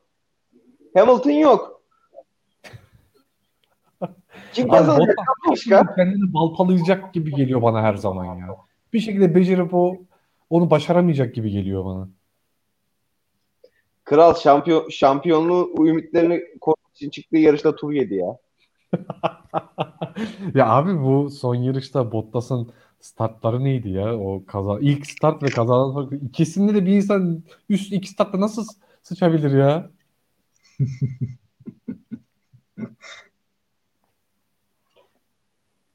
Kapatalım mı abi? Şampiyonlar Ligi maçları başladı diye çok önemli bir info verdiniz.